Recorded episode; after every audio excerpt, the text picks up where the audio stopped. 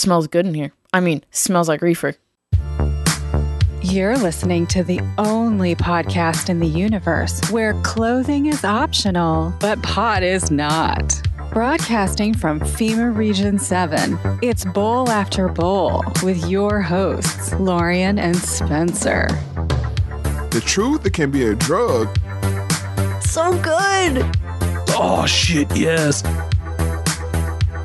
Smoke weed every day. I don't know. I haven't done a lot of different drugs. Bowl after bowl till he's sick. Hey, you're not sick yet, Not yet. but just hang in there. Beware the Ides of March. You'll get sick soon enough, baby. It's another Tuesday. So you know what that means. It means you're in the bowl and we're in the bowl as well. It is, of course, the Ides of March. It is March 15th, 2022. And look at you in the bowl there. Love you, bowlers. I'm Sir Spencer Wolf, Kansas City. I'm Dame DeLorean, and And, bowlers only have to worry about getting sick of uh, hanging out in the bowl, winning. I don't know, little both. That's right. Maybe the occasional contact high. Oh yeah, that's bound to happen. When you're in here, breathe in, breathe out. It's kind of necessary for survival. So, you know, that's why we say clothing is optional, but pot is not. It's not peer pressure. It's just your turn, bowlers. It's just your turn. That's all. Oh, man. What do you say? Another busy week in the books. yeah, it feels like a lifetime since Friday when we had our bowls with buds. I know. Featuring- like a, The one and only Farmer Todd. it does feel like a lifetime. Man, that was a great sit down with Farmer Todd. You know, we had some uh, technical difficulties with the uh, connection there, but uh, we solved it, Yeah, ironed it out, Had had that- him, had him call in. yeah, cool, like AM radio vibe going. Yeah, no doubt. Uh, It worked because we were rubber banding at first. Right. But then he called in, he got that radio sound voice, and uh, we were going hog wild. There's no doubt about it. They were going hog wild. Speaking of hog wild, our next Bowls with Buds will be the Hogaroos. Woo! Sunday night, 8 p.m. Sunday, Sunday, Sunday Central. night. That's right, 8 p.m. Central U.S. time on Sunday night. It will be a smoker bowl. It will be a smoker bowl, indeed, indeed. The uh, really the two who restarted it all, you could say. We'll get more into it on Sunday night, but uh, Yeah. John and Carolyn, man, if it wasn't for those guys, bowl after bowl would have stayed dead. You know, it was dead for a number of years. So uh, the resurrection is largely thanks to them guys. So we love them to death. We will We have sure them do. on. We will have them on. Uh, by the way, with Farmer Todd, uh, we had the we, we mentioned he had to call in on the phone, and because of that, we did have two voicemails for Farmer Todd that we didn't get to play because he was calling in on the line that the voicemails are left on, and so you see you can't both talk on the phone and listen to your voicemail at the same time. So, uh, we're to blast these out. Uh, these were to Farmer Todd, and maybe he'll hear them and maybe he'll respond in kind someday. Today, maybe down the road. Maybe never, who knows? But uh, I figure we want to play them right now, because why not? Bowler. Oh, there's a fletchy. Howdy. Hey. Look at the butts on those buds. yeah. It's Friday. Friday. Hope Everybody's having a great one. Farmer Todd, I'm trying to think of a question to ask, but I mean, could you tell us about your implements and other various farming utensils? Um, Uh, yeah, yeah. that's what I want to know about. Your implements. Yeah. Implements. Okay, so uh, question about your implements, Farmer Todd. Did we talk about? I don't think we talked really much about implements. Mm, not much. I'm trying to The whole remember. syrup operation, the maple The- syrup. Yeah, that's true. That's true. There were some implements about uh, the whole suction system of sucking sap from the trees into the boiler. But uh, other than that, we didn't really talk implements. That's true. That's true. And then uh, we had one more voicemail directed at uh, Farmer Todd. Hello, bowlers. This is Junta. Yeah, do I have a question for Farmer Todd. Let's say you have all of your skills, experience, and knowledge that you have now, but you have to go from an urban lifestyle to the farm, and you're going to have a homestead, and you have you know reasonable budgetary restrictions, which I can't really detail because it just varies too much. But if you needed to set up a homestead, what are your minimum requirements to get started in terms of acreage, equipment, uh, food, livestock? What what are you looking to do day one? That is my question. That is actually a fantastic question. Yep. And uh, for that one, I definitely hope uh, Farmer Todd uh, gets back and hears it, and I will also We'll poke him on the socials. Yeah, I will give him a I will give him a personal message and download and uh, and throw that his way. But uh, we did talk a lot about you know going direct to source, localizing your food economy, both in the sense of what you eat and where you spend money. And we also talked a bit about um taking some of the burden on yourself, producing as much as you can yourself, whether it's growing uh, produce, raising chickens, some sort of livestock, and um, We also talked about taking a baby step, like not using a microwave. that's right. We uh, got rid of our microwave. We got rid of our microwave this weekend, right after we talked to Todd, Yeah. and we picked up a badass toaster oven. That's right. It's like uh, one We'd of been- these weird uh, all-in-one ovens. Yeah, called a 10 in one. Mhm. Uh, we'd been eyeing it for a while, and then talking to Todd was just like, you know, the final nail in the coffin. Ah, we need it. Went to the old bargain zone again, and shit, it's been there for probably three months. In the back, they've had this one used toaster oven that had like a sixty-nine dollar sticker, and it was marked down to forty-nine. I was like, "Yeah, can we get it for forty bucks? What do you think about forty bucks?" I've been seeing this for a few months, and they cut, you know, they cut me in the middle at forty-five. So, So it's we like took a, it. It's like a hundred and sixty dollar. 190. Oh, that's right, hundred ninety dollar. Uh, Yeah, it was like on sale for 180 if you were to buy it brand new. The bowler's got a deal. yeah. Bowler's got a deal. At the end of the day, that's the. Taking steps towards a he- healthier lifestyle. That's right. But I will say the children uh, were upset that there's no microwave because, well, they like to using the microwave. You They know, like poking, the, buttons and making it beep. You know. And now they got to learn about this well, and not know. get burned, which they will. They gotta learn. They got gonna- learn. They're gonna learn it. They're gonna learn it. What can I say? So that's just what you got to do is learn it. That's right. Also, uh-huh. this weekend, we almost forgot, but the Kansas City Gem and Mineral Show was in town. Yeah, it was a very grand time.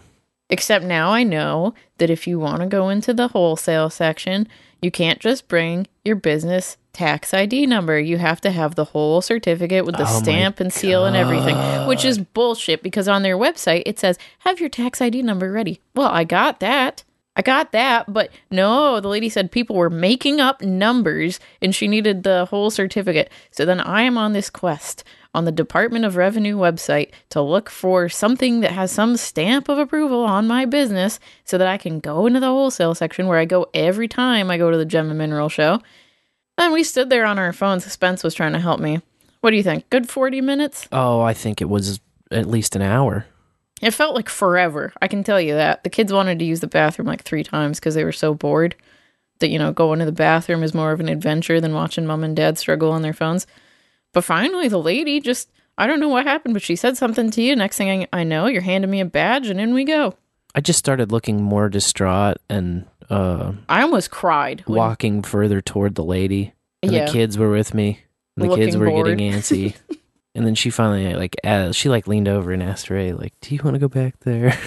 Oh, It's like, yeah, we've been standing here just like trying to look this f- stupid ass form up for over an hour. and it's like you can find all the information on businesses in the state, but it didn't have the tax ID number rubber stamped anywhere for the public view. I just don't understand. It's like if you're gonna have, if you're gonna require this bullshit step, then you should implement a system where you can look these numbers up, Right. I and agree. you should just be able to say the number, and somebody should be able to pop it into any phone on a fucking website and say, "Oh yes, you are the business that you claim to be. Good job." You know. Yes.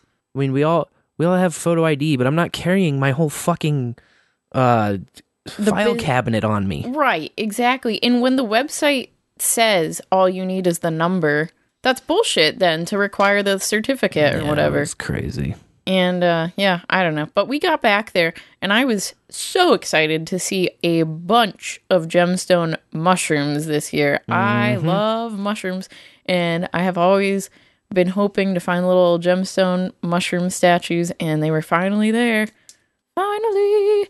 So, Finally got them, Yeah. Got some, and I will share some at the Bitcoin block party, April 24th here in Kansas City. Yeah, we loaded up inventory for specifically for that, but Yeah. also be adding it to your website too. Yeah. A little bit everywhere. Also, some for my selfish enjoyment. Yeah, you know, My collection. collect, sell, collect, sell. You know, This is how it Enjoy and then pass on. How it goes. Doctor Bones was there as usual. Dr. Bones. And was this the first year that the children uh, pet the dinosaur? Yeah, yeah. They're usually way too terrified. Yeah, but not this year. They were brave. I saw Rayla pull you towards Mr. Bones, actually. Yep. Yeah, we were standing in line. We are gonna do the the gold panning thing. Oh, yeah, sanding for gemstones. Um. The little tumbled rocks. Well, they were they were specifically panning for gold. It was like gold flakes Oh. and stuff, little bits. Cute. And uh yeah, it was sort of I don't know. It was a little boring for their taste, I think. And then the dino walked by and they had been scared at it earlier in the day. But then he walked by again. So the dino is like this big T-Rex skeleton made out of foam that this guy puppeteers. And the thing is like I don't know, it has to be at least 10 feet tall. Yeah. Um, and like nose to tail, it's probably closer to 16 feet or something. It's like tail is super long out back, and dude stands in it, uh, in like a All black, like Yeah. a puppeteer would wear. head to toe black, you know, and he's just kind of picking up and putting the legs down with his hands as he walks, and then he can kind of like tilt his body up and down to puppeteer the dinosaur, and he can, you know, walks around just putting everyone's head in its mouth, basically, at the gym show every year. But uh, yeah, they were terrified the first pass, and then and then they made me go take him to the dino second time. I, w- I got like almost up to him, and then C wanted to go back to you, but we were so far. I was Oh. like, "How about I just pick you up?" And Yeah. she was fine with that. That's good. I know, I was sitting breastfeeding John at that point in time with our inventory of things. Grand time. What do we get? Like uh, thirty-three pounds of celestite. Yeah, actually, the box. I saw the box kind of shoved to the corner with just a little bit of newspaper sticking out of it, and I was like, "Huh, I wonder what that is." In the wholesaler section, and then I saw thirty-three pounds, and I was like, "Uh oh, red flag! Uh, I better look at this." And it was just like huge specimens of celestite, which I've always been priced out of buying, but I finally could afford, and thirty-three pounds nonetheless. Yeah, So that was a good uh, good grab, and then some really nice pieces of bismuth too. Oh yes, bismuth. I had um recently sold the first specimen of bismuth that we picked up way back when. It must have been 2015, Was it the same? 2016. It was the same people. Right? No, no, we got our first specimen of bismuth at the Denver that's Gem and Mineral. Show, and we had never seen it before, and we were just like, "Wow, what is that? Rainbow staircase, DMT vision looking thing." Yeah, and uh yeah i fell in love with it ever since but i sold that piece and only had small pieces and so when i saw more big pieces that had like the perfect staircases i was just like yes you're mine reasonable numbers too we got some skulls, I think too. right? yeah yeah crystal skulls little crystal. Skulls. There's a labradorite skull Uh, mid-sized ones. They're not little, little, but no but they're not the big full-size skulls either yeah, those get so much fun i love gem and mineral shows yes, it's just so exciting. And then we got to see the phosphorescent rocks, yep. me and the kids, while you were driving around back to pick up our load, the whole load. The whole load had to load up. and uh, our four year old is one of those kids that's very outward about her fear of the dark. So before we went in, I'm like, you know, they have to turn the lights off for a minute. Uh, and then they're going to turn on these like shortwave, like purple lights so that the rocks will glow. And she's like, okay. And usually the three year old is fine with these things, but those lights went out and the three year old just started screaming. I was like, it's only for a second. The purple lights are coming on. It's going to be okay. Uh, so I had John in one arm, C in the other, and Rayla's like, wow, this is really cool. I was like, man, I am glad that you are old enough to appreciate things now. Mm-hmm. Uh, or else I would just put her on my back. Little old me carrying all these kids. But yeah, it was a good time. Always a good time. And coming back in June. So, you know, sell it all at the Block Fest and pick up more inventory. Hopefully, hopefully that's the plan. Well, that is the plan, All Stan. cash, baby. That is the plan. Uh, you know what else is the plan? We like to start the show at the very top by thanking everybody who helps us put it together. You lovely bunch of bowlers. Uh, we always remind people what the uh, what the first rule of being a smoker is. First rule of being a smoker is it's bad manners to keep bumming all the damn time. And that's what it means to be value for value. Uh, it means that we put it out there and uh, you can try it before you buy it, essentially. Able Kirby always liked to say, uh, play to pay when he's talking about the music side of things. But what does it mean? It means uh, you can take it for a trip, a trial run, whatever. You can share it with your friends. You can spread it around the world. You can pass the bowl. That's what we call it. And uh, if you deem that you got value out of the show, then you can give that value back. And uh, one of the easiest ways to quantify that value for most people, of course, is the way uh, the traditional treasure uh, value return. And we got some people to thank for that this time around. Uh, the the old PayPal is kind of the uh, tried and true, the old uh, the old method, I should say, and we're still on it, despite despite what you might think. When you're not banned yet, you still have a PayPal, so you gotta love that. And we are taking a look here. Got a few people to thank. The easiest way to do a monthly recurring uh, is via that PayPal, and you can find it at the donate button, bowlafterbowl.com. And we did have some people set up some recurrings, which are very much appreciated. It kind of keeps the regular costs um, up to speed or up to task. It's it's a great way to help out and to make sure that uh, you know the lights stay on and the servers stay connected and everything stays hosted. And we're gonna start off here with uh, Guzman of the Midwest. Yeah, Guzman. He threw in seven seventy seven. Thank you, sir. Thank you. Little jackpot there. All cash, baby. we have uh, a recurring payment set up, a new recurring subscriber at $10 a month, and that is one bowler DG Oh, and a millennial. and a millennial. Thank you. Thank you. Yeah, and, uh, Thank you for reminding me. Millennial Media Offensive, MMO dot show, where you can find their podcast. Another Tuesday podcast on before DH Unplugged. That's right. And that's our Missouri counterpart That's right. over on the other side of the of state the Show Me State. in St. Louis. Uh, thanks for thanks for reminding me because I am terrible with names. And then a lot of people have uh, side names too. So I just I always try to be extra careful and not dox people. So if you ever hear me go to initials and I didn't credit you right, uh, you can always email me Spencer at bowlafterbowl.com and I will get that corrected. But uh, thank you, thank you, NA Millennial. Uh, appreciate it, Missouri brother. We have a monthly stonation came in. Our very own SeeDubs. Woo! SeeDubs. Thank you. Thank you, sir. It's good shit. And a brand new recurring payment from SircussMedia Ah, SircussMedia. Thank you. at eleven eleven. Ooh, I like those numbers. Oh, you can join. By the way, uh, Millennial Media Offensive hashtag MMO. I'm being told in the chat. So there's another chat to join. Oh, but yeah, SircussMedia. He sent me a lovely uh monthly donation note too. This is from SircussMedia here in my inbox.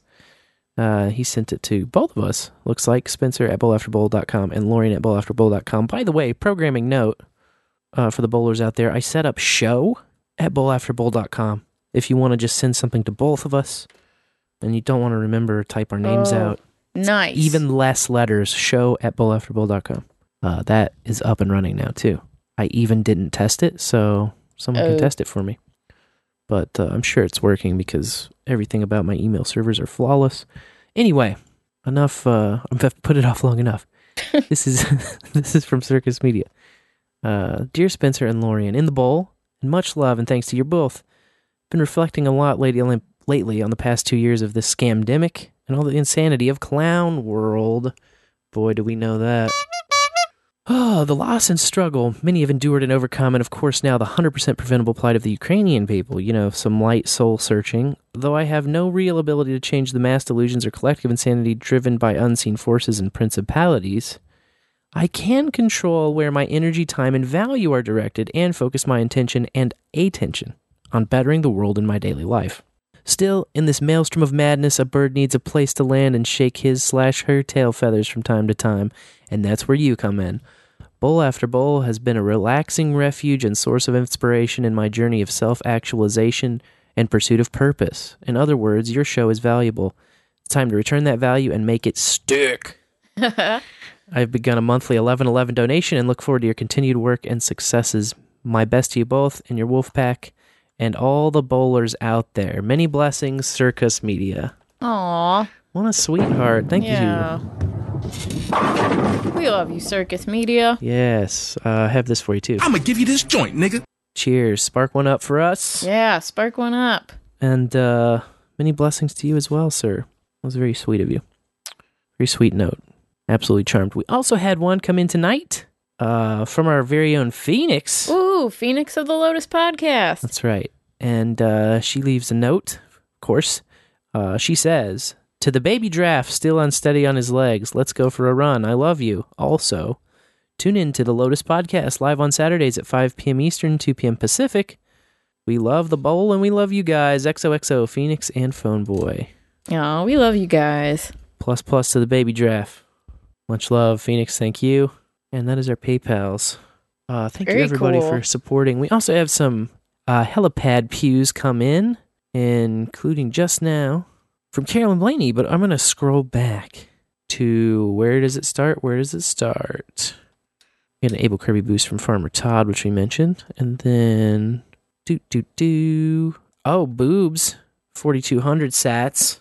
Yeah, Boo-Bury. Mr. Boo-Bury. Oh shit, yes. And uh he says, You're boosting, she's boosting, you're all boosting. Excited shit. Just boosted myself a little while ago. We're cooking, baby. He got his node back on. Woohoo! Um well it's been on for a minute, but he got it uh he got keysend reactivated or something. I don't know.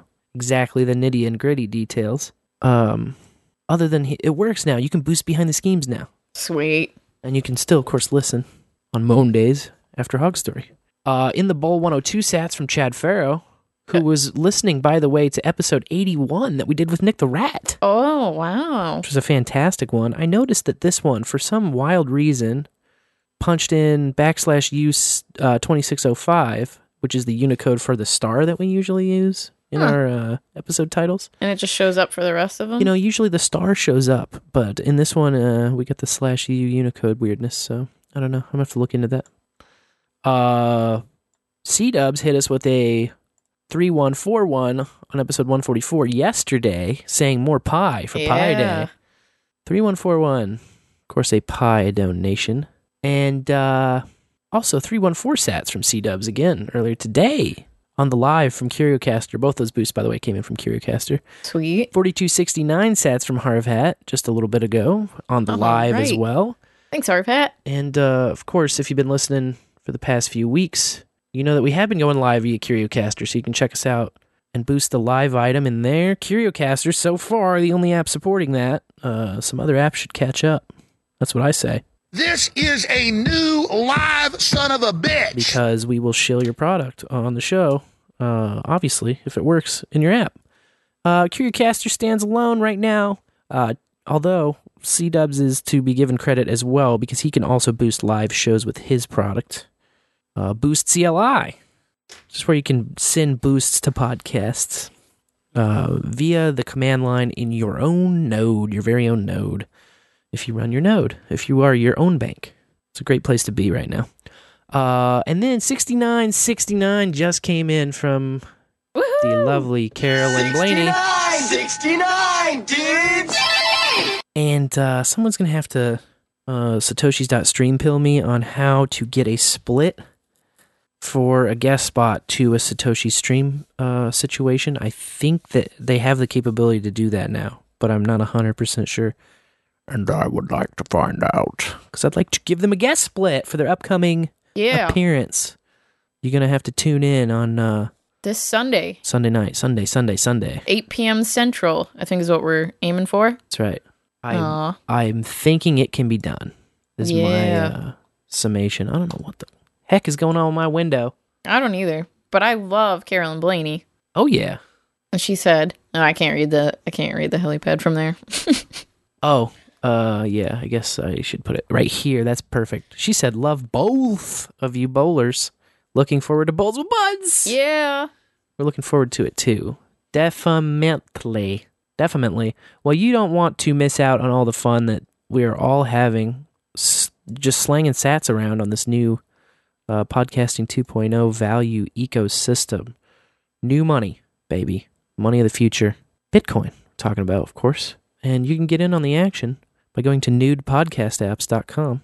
Uh, well, first you got to take all your clothes off, and then you got to go to nudepodcastapps.com and pick a nude podcast app that supports the value tag. You'll see the filtrations on the top of the page. You can filter uh, by a bunch of different criteria. You want to click on the value one. And then it'll filter it down to all the ones that you can stream sats with. Nudepodcastapps.com. That's right. All right. Shout out to Cold Acid for setting up that redirect. That's right. Cold Acid, the mad lad himself. Uh, so let me see. I'm just making sure that we did not miss anyone. We got him. We got him. We got him. We got him. We got him. Uh, another way to send value is to contribute talent or time. Talent or time. Uh, love little jingles, little ISOs. Uh, in fact, to be talking in a little bit about a tool I'm working on to maybe make it even easier to submit stuff to the bowl or maybe some other of your favorite podcasts.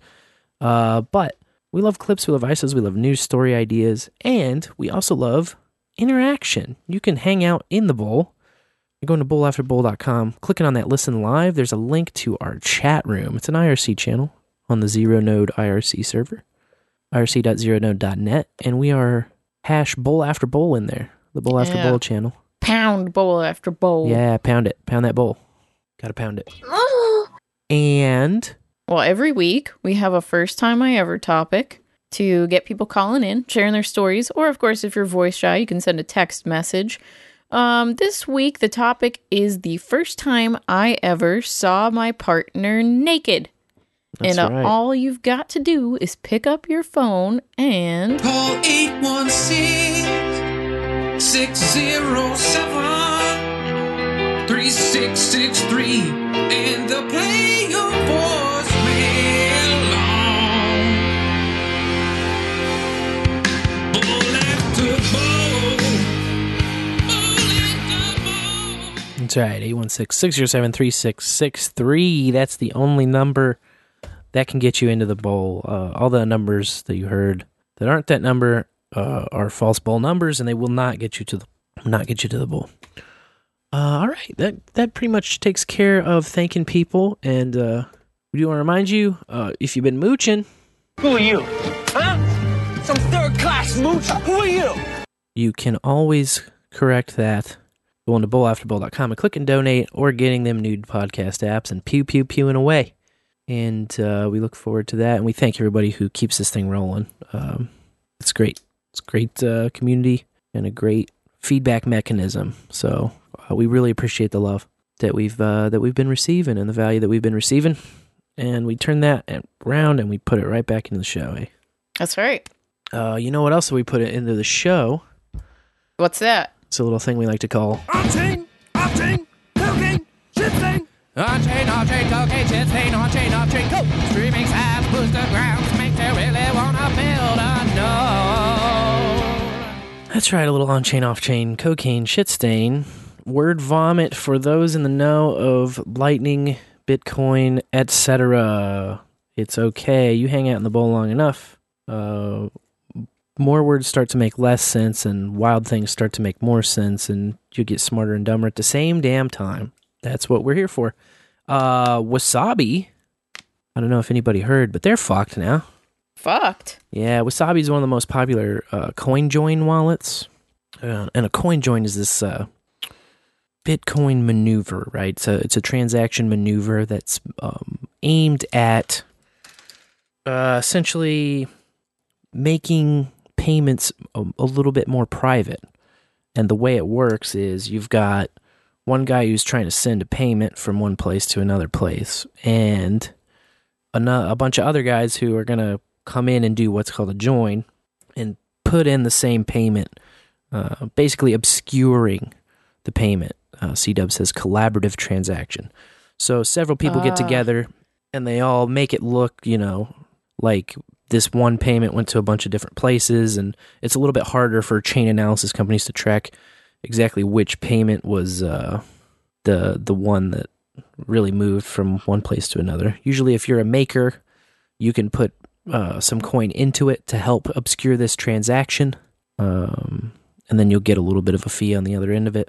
Just a way to uh, keep your on chain transaction a bit more private, a bit more obscure. It's kind of like uh, you ever see Brooklyn Nine-Nine, where they do a distraction during a good heist and like 20 pizza men come in and they walk in and they walk around the room and they walk out and all of a sudden whatever item they're supposed to steal has disappeared. A little bit, a little bit like that. A little bit like that. Ah, classic misdirection. Classic misdirection. Yeah, not like Wasabi Cloud. I'm talking about the Wasabi wallet. Well, anyway, what's what? Why is Wasabi fucked? Why is Wasabi wallet fucked? Well, um, they've announced that they're going to hire a chain analysis company to censor or block certain uh, UTXOs, certain um, wallet addresses uh, from performing coin joins within wall- uh, Wasabi Wallet. So, you know, like, what's the fucking point at that point? Yeah, Yeah, there's a lot of people Not cool. pretty outraged about it, but uh, rightfully so. not really a hundred percent clear yet on why that is. Obviously, some sort of a regulatory pressure or something. Somebody got a letter or a phone call or a lawyer up their asshole, Hmm. and um, the Wasabi founder is clearly not happy about it. Clearly making public statements uh, saying they're not happy about it. Um, Servo rightly points out, obviously Russia has a lot to do with it. They don't want Russian transactions on there. Uh, but yeah, he's he's uh, I don't know if it's like I've seen a lot of chats either leaking or intentionally out there, but uh, oh, they seem pissed about it. But they also seem like they feel that they have no choice, or they feel like you know that there's nothing to do about it. So there's Wasabi Wallet for you. Womp womp. Too bad. Too bad. Too bad. you I know. think they should just shut it down then. Yeah, you might as well stop. I don't know. I, I really don't know. But yeah. it's not my coin joins aren't really my game. I've never actually participated in one anyway. So um, I Yeah, who know. knows what's going on behind the scenes over there? Right. It's just uh too bad. Too bad. But if you are a heavy wasabi user, um, the future is unclear. Future is unclear for wasabi coin joins. So that's too bad. Uh, in happier news though, been working on some BTC Pay server stuff. Yeah, you Uh, have. I was stumped as a chump for a while on that, and now we've got it back up and working. Um, I don't have a button back uh, onto the website yet. I was playing with that, but just kind of ran out of time, as is uh, as I want to do. Ran out of time, but then again, it's bull after bull, so there's always the next bull, and uh, eventually we're gonna have that uh, choose your own little payment uh, option on the website. And this time, you, you may remember in the past we had a bit uh, BTC Pay server, and I used to run it on a LunaNode uh, private virtual server or whatever. And um, you know, I bought a year, and then the year run out, and that was that. So now uh, you can actually run that from your Raspberry Blitz or from your Umbrel for that matter. And we're going to run this one from the Raspberry Blitz, and it's cool. We're setting up another uh, BTC Pay server store for our event on the 24th, the Bitcoin Block Party. So That's right. you're going to put some of your in- inventory on there. Yeah, hopefully most of it. Get off uh, third party apps that I've been using, like Poshmark. Just start doing this. Yeah, that would be pretty sweet.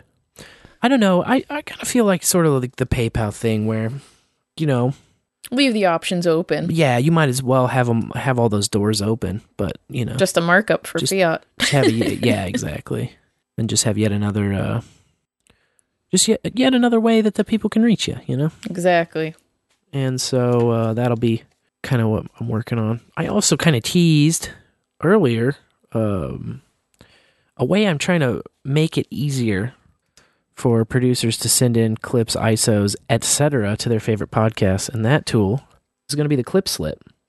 Clip slit. So I hope to be testing that by the end of next week. Uh, I'm going to have a uh, self-paced week coming up at the Coding Academy Woohoo. at the uh, technical school. And so I'm going to use that week to just burn the candle at both ends on Clipslit and on Cold Acid's Painter Story, Oh, yeah. which we've been looking at um, trying to skin up menus and get some pretty fonts and uh, colors going for that environment there, the Ren'Py environment. Uh, if you want to hear a really fun quasi board meeting of Cold Acid's Painter Story, that's kind of what the uh, last Ablecraft that we did ended up being. Um, Able Kirby and I did a sit down and had Metis and Boo-Bury, who are uh, Metis is on the writing team, Boo-Bury's on the uh, art and design team.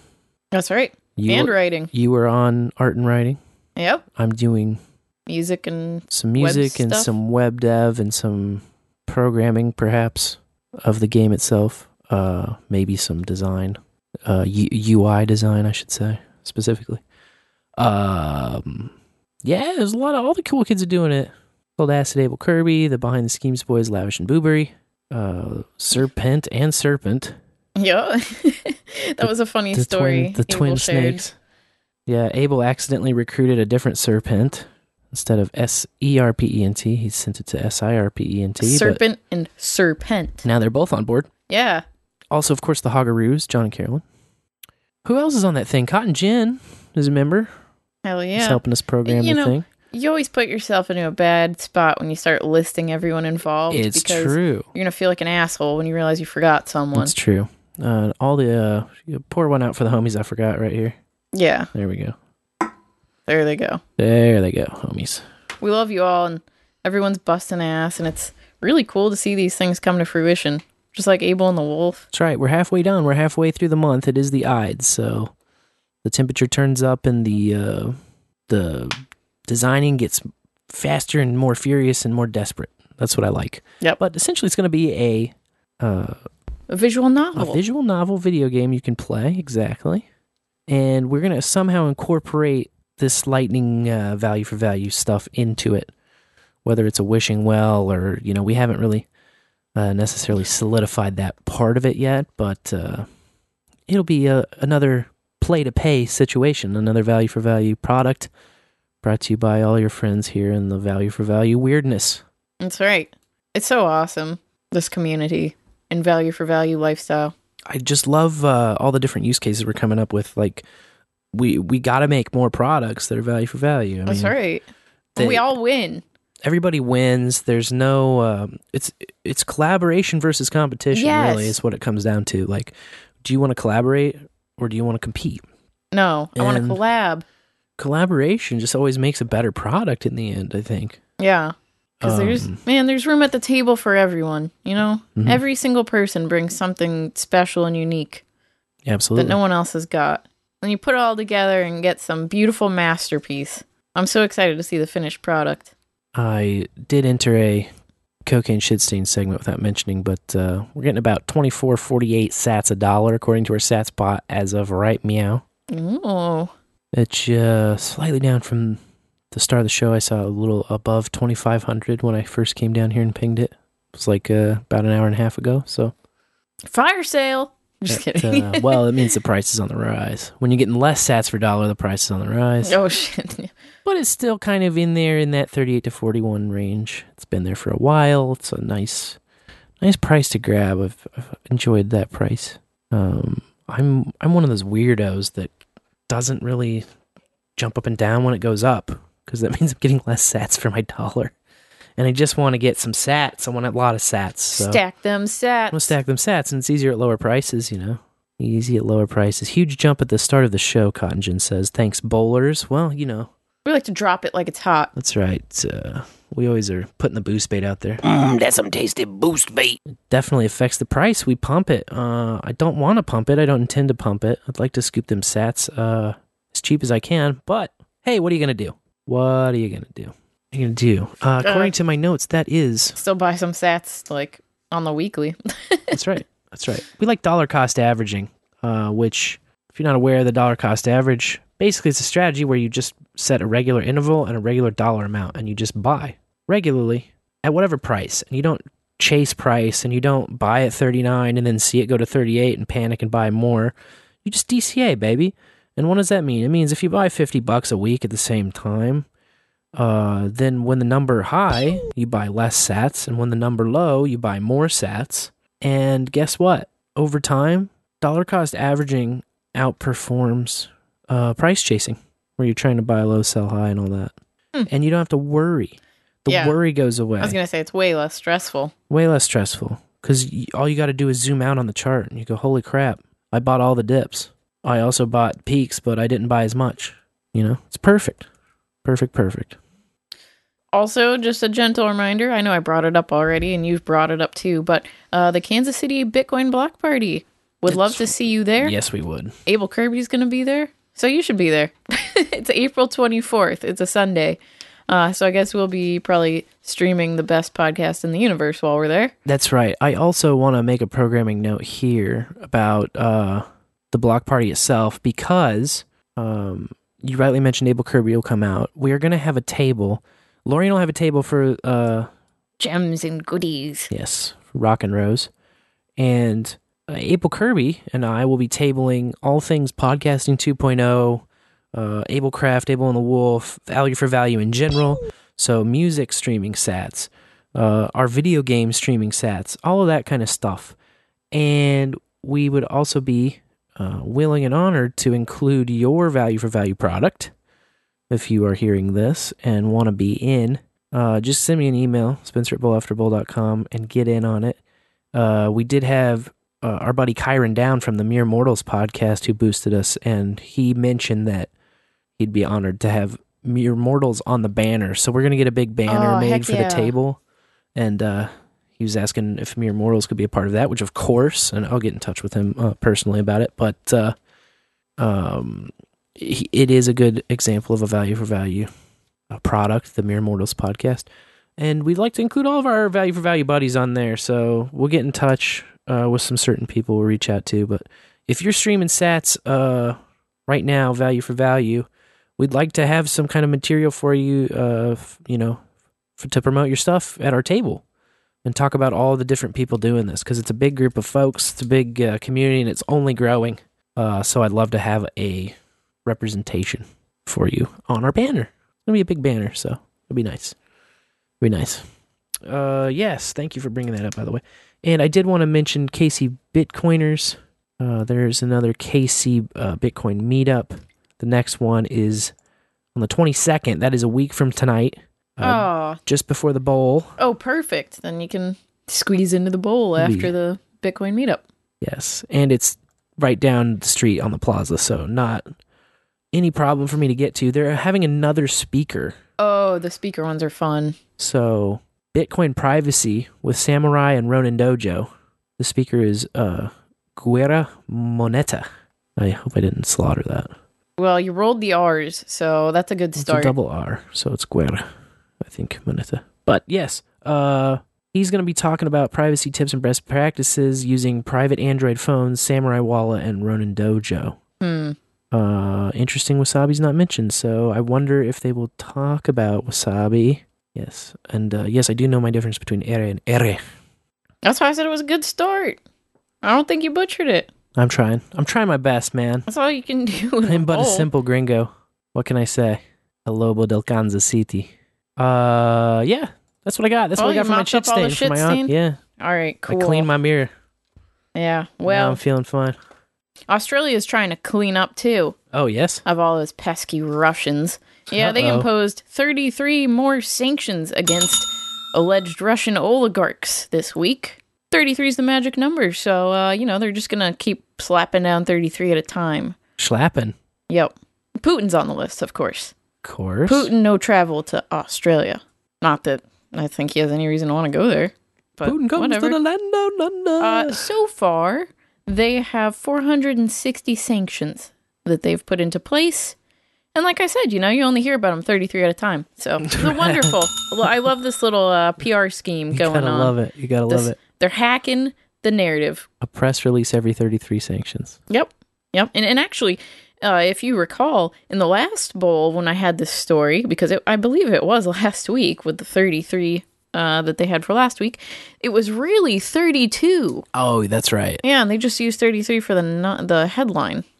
Love when they do that. You gotta love it. Now, across the pond in England, a cyclist made the mistake of driving his car and ended up getting caught with 33 bags of weed and 500 pounds in cash. Oh my Uh, gosh. He was pulled over for not wearing his seatbelt. Pretty much the stupidest reason to get pulled over I can think of.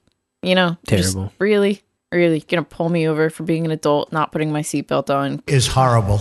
this is why we uh, separated from England and the Queen. no doubt. Um, That's not but- a uh, pulloverable offense here. No, no. It's called a secondary offense or secondary infraction or something like that. Like you can get a ticket for that if you're pulled over for something else, but you can't. At least technically, how it's supposed to work is you're not supposed to be able to be pulled over just because you're not wearing a seatbelt. But uh, you know, Well, you can imagine how this went down. Mm, Cop walks up, license and registration. Smells good in here. I mean, smells like reefer. You mind getting out of the car? Search the car just because he smelled weed, because duh, you smell weed. And yeah, find those 33 bags. No bueno. no, Should have rode the bike that day. That's not how to do it. That's what killed me is the headline calls the dude out for being a cyclist. I was like, damn, that's hurt getting pulled over in your car being a cyclist. Oh Yeah. well. Should have rode your bike, dog. Should have rode your bike. And my third of the top 333 stories this week is that there was a brief 911 outage in Texas last Token Tuesday that affected 33 call centers in Tarrant County. Uh oh. Yeah, for about 30 minutes.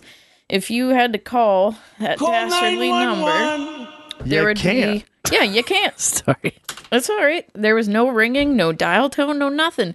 And usually, if one is down, it just forwards and redirects the call onto another one. But they were all out of commission. No. So, uh, you know what's interesting too is the Dusty Man was in Fort Worth that day. Um, but they, t- you know, got a spokesperson, a spokeshole on the news to explain what happened. Her name was Abby, Abby, Abby Dudek. Okay. And I got what she said. And I will play my clip. oh, okay. Yes, yes. Your clip. Oh, yes. Uh, I should Give me the power to play my clip. your clip.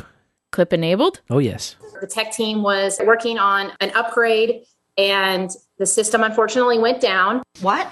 That's it. The tech team was working on an upgrade. Oh, All those the dudes named Ben and pesky dudettes tech named na- Bernadettes. It's pesky tech teams. They fucked it up yeah. with the upgrade. it was an upgrade, an update, a glitch. That's why his body fell apart. How dare you upgrade 911 Yeah. or the call centers? So, yeah.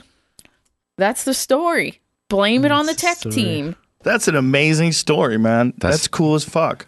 Yeah. You know what is cool as fuck though is not so many are uh not so many people are coofing Yes. anymore, so then I don't have to read coof after coof story. Yeah, which is can't. nice. Uh, this week there were 33 new cases reported in Nigeria and Mahoning Valley, Ohio. And that was it for just like the throwing the numbers out. nice. I did see a headline that 33% of Malaysian children have received their first dose, which is a bummer. I don't like seeing that. Don't like reading that. Don't like seeing kids poked, but whatever. That's just my opinion, man. Just like my opinion. Uh, and then there was a story about it, totally unrelated, I'm sure, but uh, a woman in Texas had a heart attack and she's 33 years old. But I'm sure that has nothing to do with goof or pokes or anything like yeah, that. Yeah, probably not. Probably nothing to see there. Yeah. But there's a lot to see behind the curtain. Oh, so. I love it back here, dude. me too. So many updates today in the bowl. Did and I leave my papers back here somewhere? No, I brought some down with me. Oh, perfect. Because I So- think, uh, yeah, last time we were back here, I like used the last one. I think. Yeah, yeah, I know how that goes. But All right. that's not the ones I brought down, but I pulled them out of the curtain there. You know? Oh, look, Love when there's the that last happens. one of those ones too. Magic.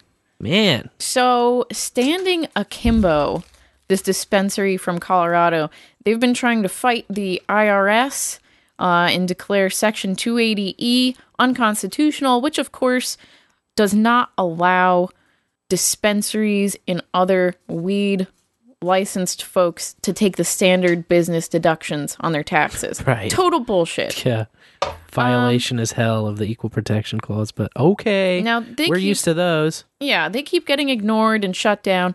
And unfortunately, the U.S. Court of Appeals for the 10th Circuit has declined to hear their case. Yeah, So, equal Uh, protection for everyone but stoners under the law. That's what it should say. Equal protection unless weed. Then no. Then no protection. No equal. You're a second class citizen at best. Third class probably. You're just a shithead. You're a scumbag. We should take your bank account away, throw you in jail, put you in rehab, fuck with your kids, all of that. Well, I mean, it is a Schedule One controlled substance, federally illegal. Oh, yeah, exactly. And if you were a good slave, you would know that federal trumps state. It's not racist. It's a fact. It's bullshit. Yeah, it's bullshit. It's bullshit. No, it's. Uh, but here we are. You know, they got to just use the media to uh, rot people's brains and teach them the talking points, and you know, make them good sheep slaves. So here we are. Uh, the U.S. Department of Transportation is uh, proposing changes to their drug testing rules by allowing a saliva test as an alternative to the classic urine sample. Oh, yay, hooray. Uh, and, you know, allegedly, this should result with fewer positive tests Mm. uh, for people who have used weed, used weed, have smoked some pot in the past few days. They're only looking for people who are high on the job, and they think that saliva will only give you that information. You know, uh, my feelings on this is kind of obvious. Like, it's just kind of like all these extra bullshit laws to make sure you're not doing other stuff. Like, there's extra laws to make sure you're not breaking other laws. Like, why don't you just look at the dude's job performance? you That's know? right. If he's doing his job, then he's doing his job. Fuck off. If he's not doing his job, then you talk about him not doing his job. Or her, sure. Or her. She could have a job too. I'm not saying. It's just uh evaluate on the job itself. Yeah. Why you gotta go evaluating everybody's body chemistry and trying to speculate, oh, oh, let's play who's high today in the office. Like everyone everyone's high, even on a bare minimum of caffeine. Caffeine, that's right. Maybe a little nicotine. Maybe a little nicotine. Maybe people are prescribed SSRIs. Maybe Oh, people are yeah. prescribed uh, opiates. Maybe people are. Maybe people have a weed card. Maybe people don't have a weed card and just smoke weed. Maybe it's none of your goddamn business either way. It just comes down to job performance. Did they do the tasks required for the job? It's good enough, dude. That's all. That's all you need to fucking worry about as an employer. You don't need to be digging into all this other bullshit. It's none of your goddamn business.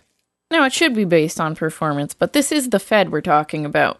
You know, Right, U.S. course. Department of Transportation. So, uh, just don't work for them. Oh, because you can't can't drive after a joint. That's like f- the most dangerous thing of all time. That is the most frustrating propaganda ever, and it's making the rent. They always spend their money on anti-weed commercials here in Missouri. It seems like too, and like I saw a new one, and it said something like, "Your friend might tell you that they drive better when they're stoned, but they're wrong, and it could be dead wrong." It's like, dude, Yeah, I think I don't think most people drive better when they're stoned.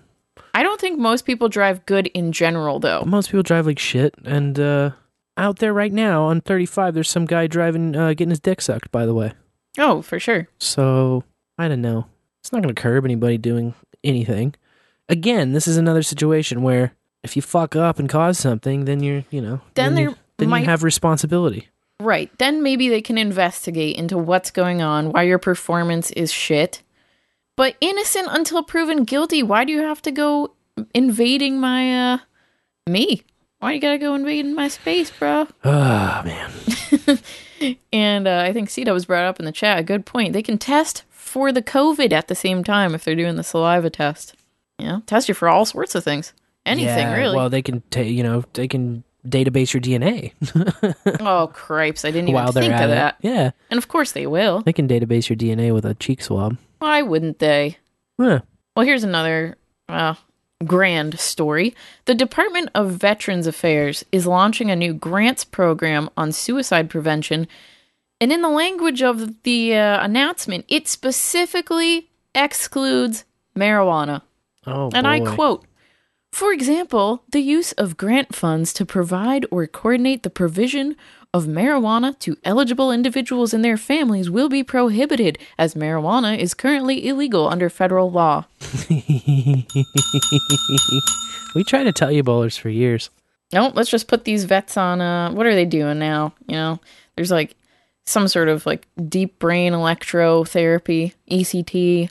Uh, there's the magnet therapies, uh, ketamine coming out Mm-hmm. as a uh, de- you know trial. You can do that. Try it, but not the weed.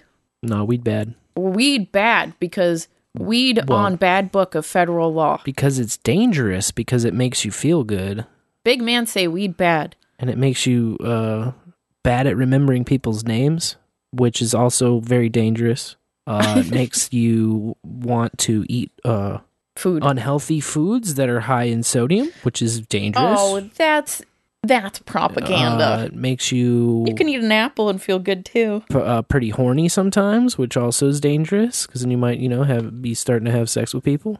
All these things that TV definitely doesn't do to people's Um, brains. Yeah, it's just bad. There's a lot of bad shit when it comes to weed, man. It's dangerous, don't you know? Yeah, dangerous for these vulnerable vets in their PTSD and depression. Even though there's tons of clinical research going on on the use of uh, weed to help with PTSD and depression, but pay no attention to those. Nah, just forget it.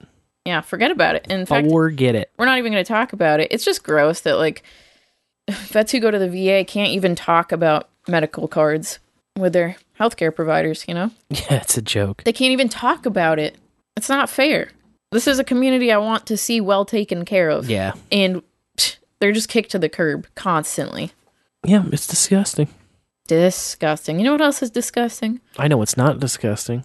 Is uh, some boosters. Oh, well. Double NetNed 420 boosts. Hey, yo. Master. Master Boost Bait Hey. and followed up with Master Bait Boost.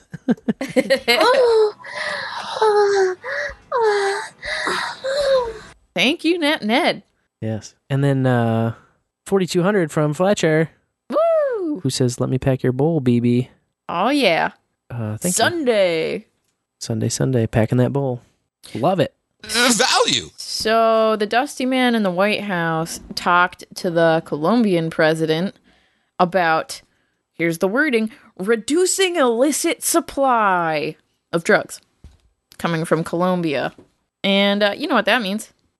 How can we take taxpayer money to prolong this war on drugs? Just keep it going. In fact, maybe bolster it, Sure. put more money towards it.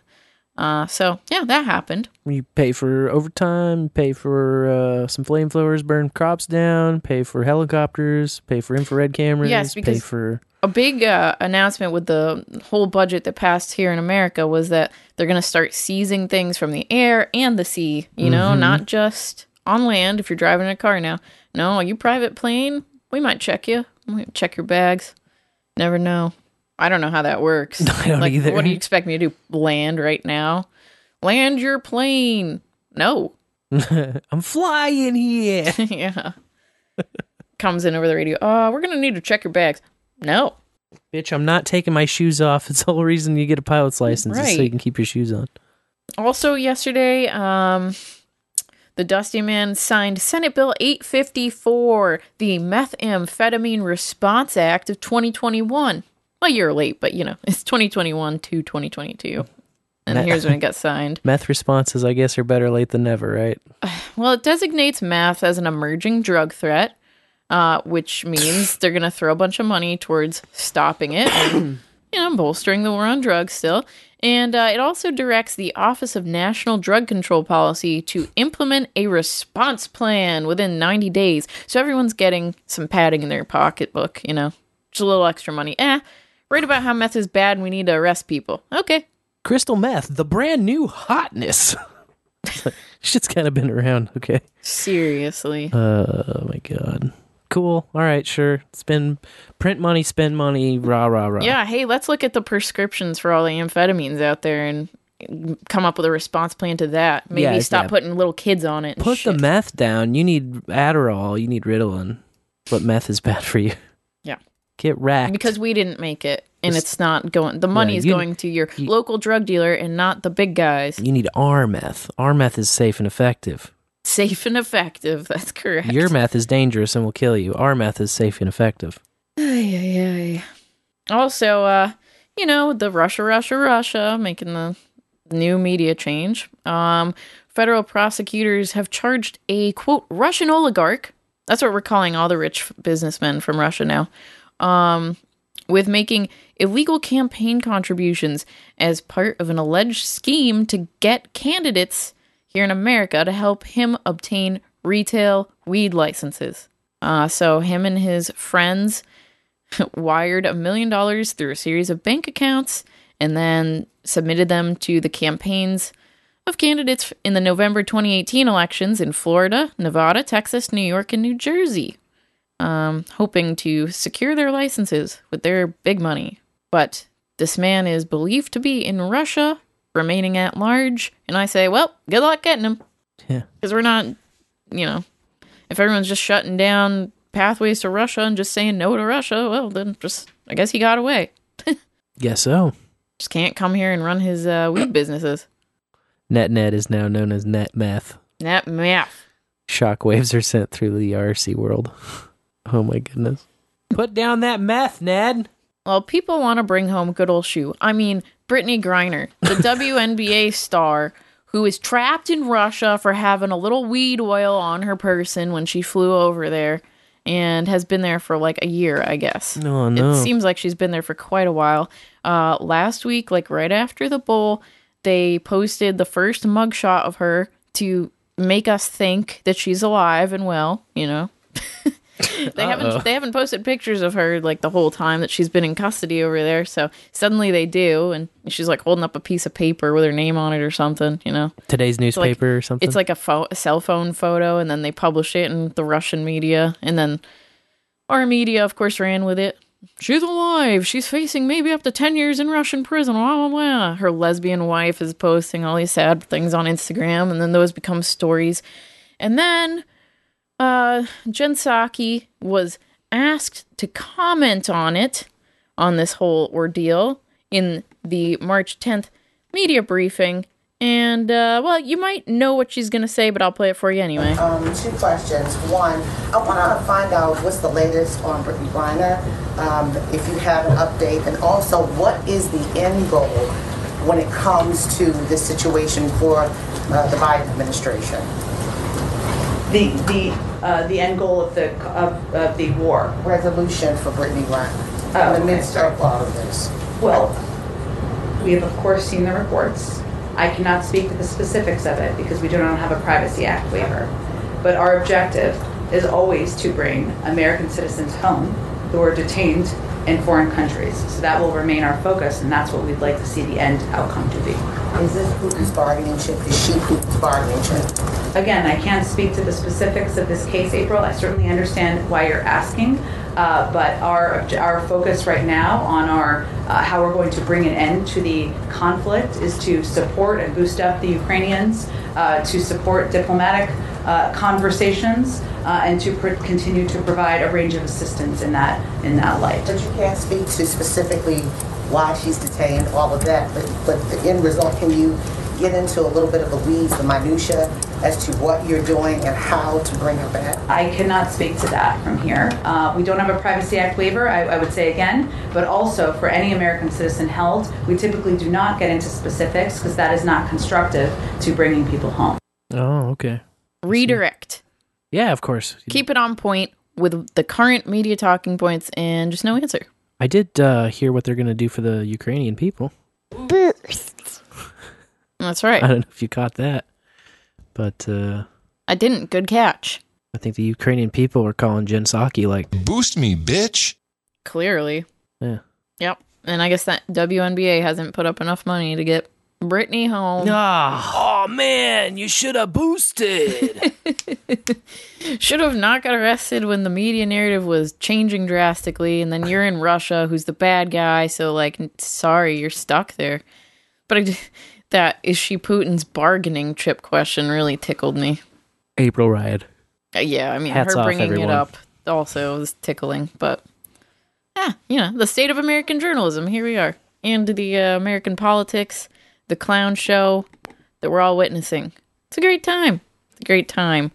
Speaking of clown show, Alabama legalized fentanyl test strips this week to prevent overdoses because previously it was against the law, and it still is against the law in Alabama to sell, use, or possess drug paraphernalia to analyze or test illegal drugs besides the fentanyl ones now.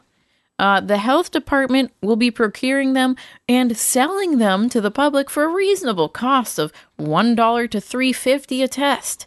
And then, of course, folks can turn around and resell them to the junkies who actually need them for a higher margin. And this is how the drug war keeps on the drug war keeps on rolling through. But um, Georgia, South Carolina, and North Carolina are the only other states I saw that allow the use, sale, and distribution of the fentanyl test strips. Uh, but West Virginia just sent a bill to the governor uh, to decriminalize them, and he should have signed it by now, by this very bull. But you know, maybe he won't. Maybe I'm, he I'm not a politician. I'm not going to pretend to read their minds. No doubt. So I just think that's awful. Making a test strip illegal.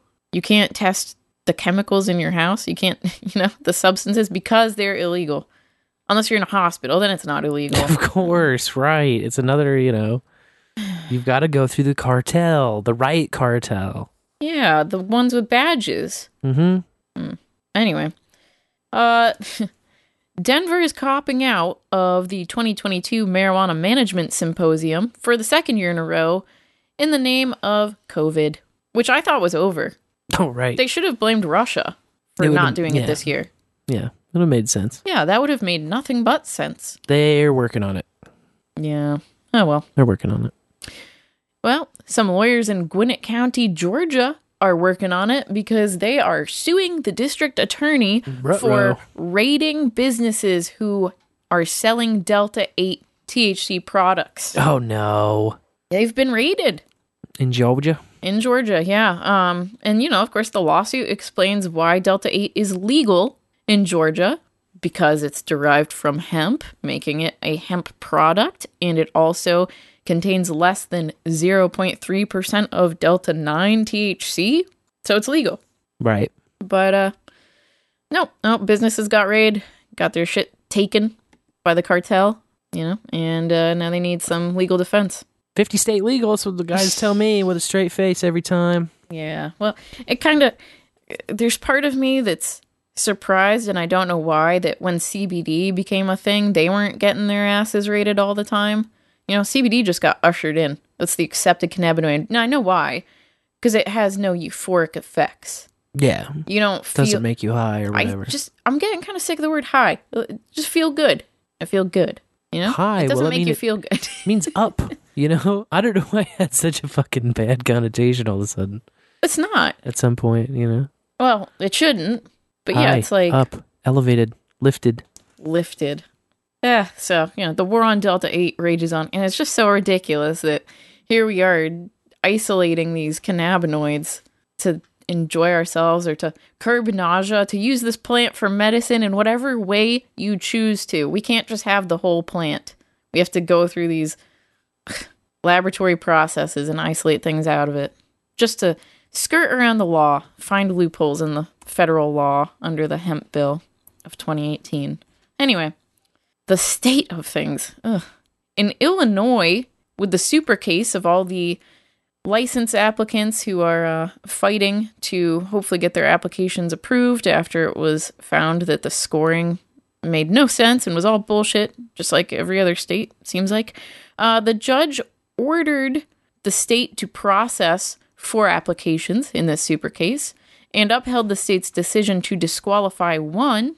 Um, and she also, the judge, announced plans to lift the stay that she had ordered so that the 60 announced licenses can finally be issued. Like almost a year later, these businesses can actually start doing business. Even though I'm sure many of them have given up paying rent on the buildings they secured and have no staff that is waiting to start their job at this point. Because Right. you, know, you can't just got awarded your license, you're ready to go, you have everything set, and then you're not able to make your money. I know it's like all this investment and then kaboom, Investment for sure, because of course there's a fee to apply for the license. non refundable. Yeah, like fifty thousand dollars. You know, so many people may have taken out a loan or something just to do that step of it. Oh well. Um. Also, in Illinois, it looks like regulators have made a move to prohibit canna businesses from producing Delta Eight out of hemp and Delta Nine. Just don't do it. Don't don't isolate it out of the hemp. So we'll see how that goes. You know, it's just this slow roll to recriminalize the plants. I know. It's like, wait, whoa, whoa, whoa. oh, we see you found a loophole. Let us shut that. We, we let you have this plant, but we didn't know this plant also was worth anything. We thought it was just a worthless plant. Yeah, hemp. It's just ropes material. We thought it was just t-shirts and toilet paper, man. We thought it was just hempcrete, and that was it. No, you can't bring Delta 8 and Delta 10 out of it. Stop, stop. That might make you feel good. That might mm. make you stop going to therapy and stop taking the SSRIs Oh, and the oh, yeah. drugs that we make money on. Oh, no. Can't have that. Can't. It would ruin the whole system. Yeah. The whole scheme would just fall apart. That's right. In Maryland, a law clerk was cleared to write an article for a law journal about medical pot protections. Um, the judge brought this to the ethics committee when the clerk said, Hey, I'm going to write this thing um, because it was advocating for more patient protections. It was an opinionated piece with facts, of course. Um, you know, employees are protected for their other prescribed drugs from for doctors, you know, from doctors. So why not prescribed pot? What makes it different? Oh, right, the federal Schedule One Exactly. classification. But regardless, this clerk wanted to write this article. The judge is running for re-election, didn't want to get into any uh, hot water over it, so brought it to the ethics committee, and uh, their decision was that's fine. They can write the article because you're an American citizen. You're allowed to be political and active in politics. Just don't disclose the court that you work at, and also don't disclose the judge's opinion, which I think is fair. Yeah, you no reason to write about those things anyway. Makes sense. In an yeah. article for a law journal. We stopping for boosts? Yeah, yeah. Actually, should have uh, hit refresh on the PayPal's as I uh, entered that segment because there was a last minute one, but this boost is from Quirkess. Woo, quick ass. Yeah. And she says, Yodel's Bowlerinos, you should have seen a PayPal donation. My fault. Uh, from me, come through over an hour ago. Hope it arrives soon. Listening in live and loving the drive tonight. Congrats on smartly trading up to toaster oven living. Very smart Hell move. yeah. I've been using a toaster oven instead of nuke machines for many years, and it's far better to cook and bake with. Great fiery show tonight. Keep it sparked. The cool thing about this uh, toaster oven thingy we got is it has rotisserie and um, it also has this like top part with a lid that can be a grill, griddle, or steamer. Any of those things. So it's very versatile, man. Very versatile. But yes, she did also send in a thirteen sixty nine on PayPal. 69. 69. Yeah, 69. I didn't choke it right. Thanks, I need to be- Quirkass. get better on the timing of that choke. Uh, she, her note on PayPal is I'm ever so happily surfing those blissful green waves, ebbs and flows, along with you awesome stony howling wolves. And I feel mighty fortunate and blessed to be doing so. Love you too on a real level. And I thank you for being such great deuterinos. Aw, we love you, Quirkass. Much love, Quirkess. Yes. And sorry I didn't see that sooner.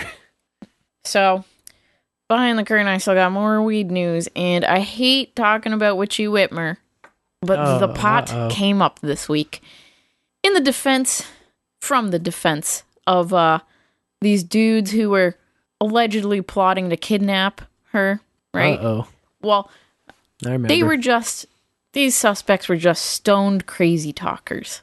Last Wednesday, the defense lawyer argued that the suspects charged with plotting to kidnap the governor were stoners who got so high they talked about attaching Witchy Whitmer to a kite, flying her over a lake, barking in the woods to get her to come out of her house, or playing loud music at night to get her attention. Yeah, sounds real dangerous.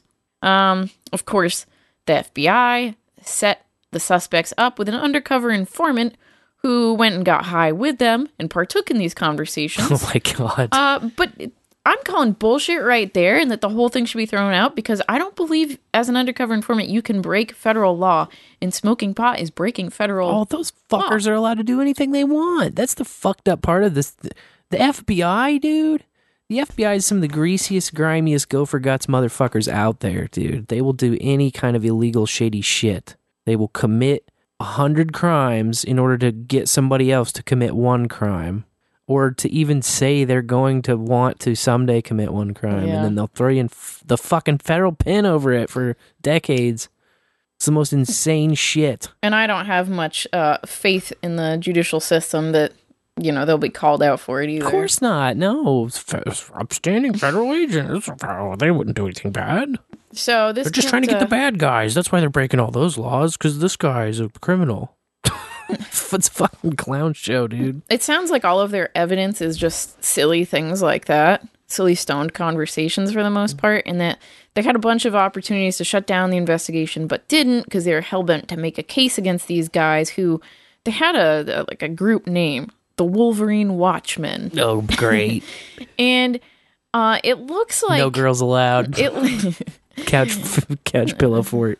it looks like the alleged ringleader of this whole operation. I don't even want to call it an operation. This friend group, the like main guy that they were targeting, A uh, street gang. Clearly, got- it's a street no. gang. No, it's like it's a terrorist group. I'm pretty sure it's a face bag page, you know? Yeah. Because it looks like the target came on his back when he badmouthed the FBI on their face bag Ah, page. That's always how it happens. Get I for the off for the record, I love the FBI. They're so fucking cool. I want to, you know, be recruited one day into the FBI. It'd be a great fucking place to work. I'm sure everyone there's wonderful.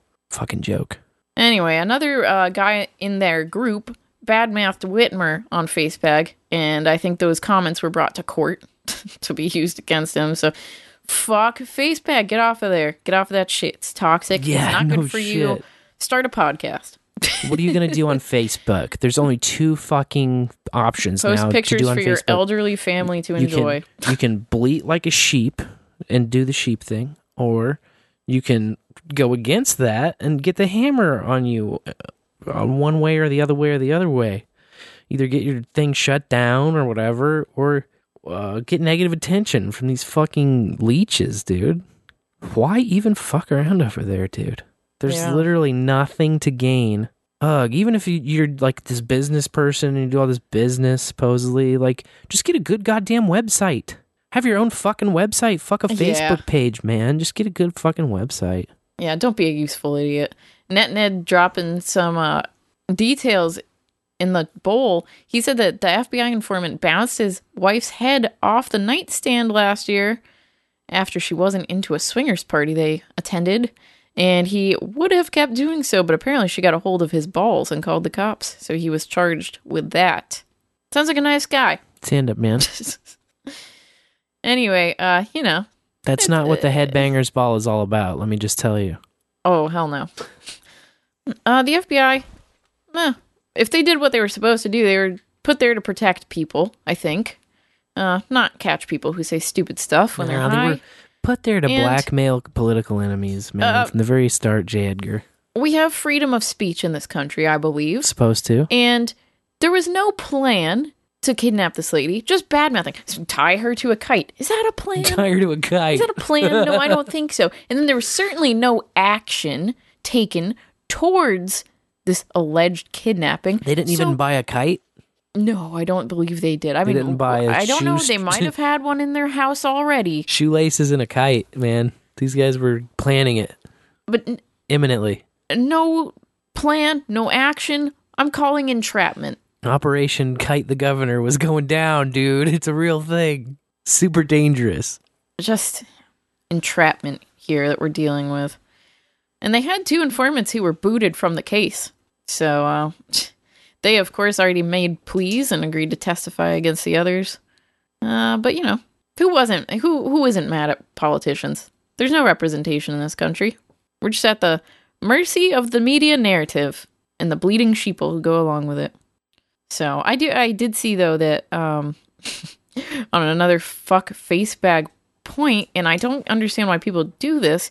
Um, one of the guys in the group made a video that he posted to Facebag that they used in court as evidence, where he discussed um, firing the first shot at politicians to take them all down. You know, Oh boy. and uh, that's just not smart. no, you can't.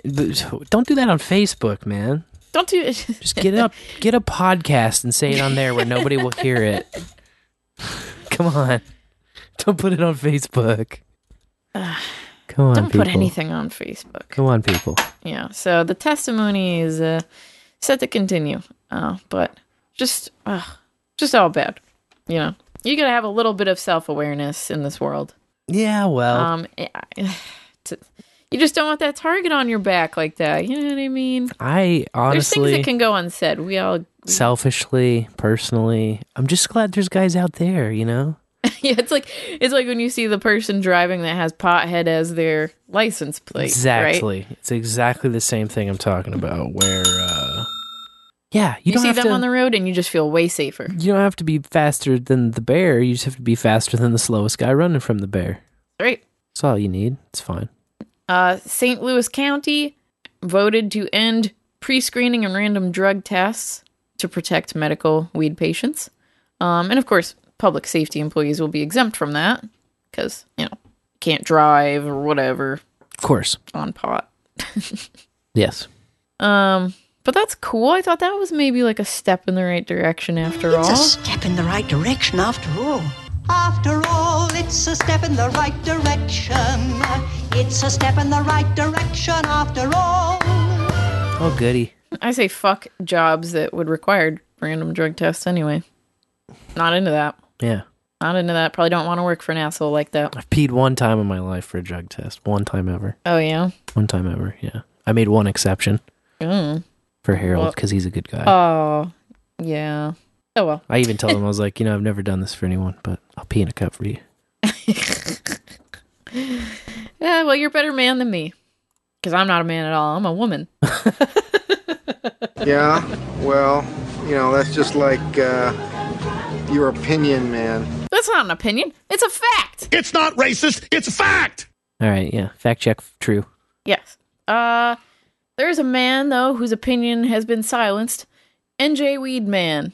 New Jersey Weed Man, Uh, man. doesn't have the standing to challenge the constitutionality of the state's voter approved legislation.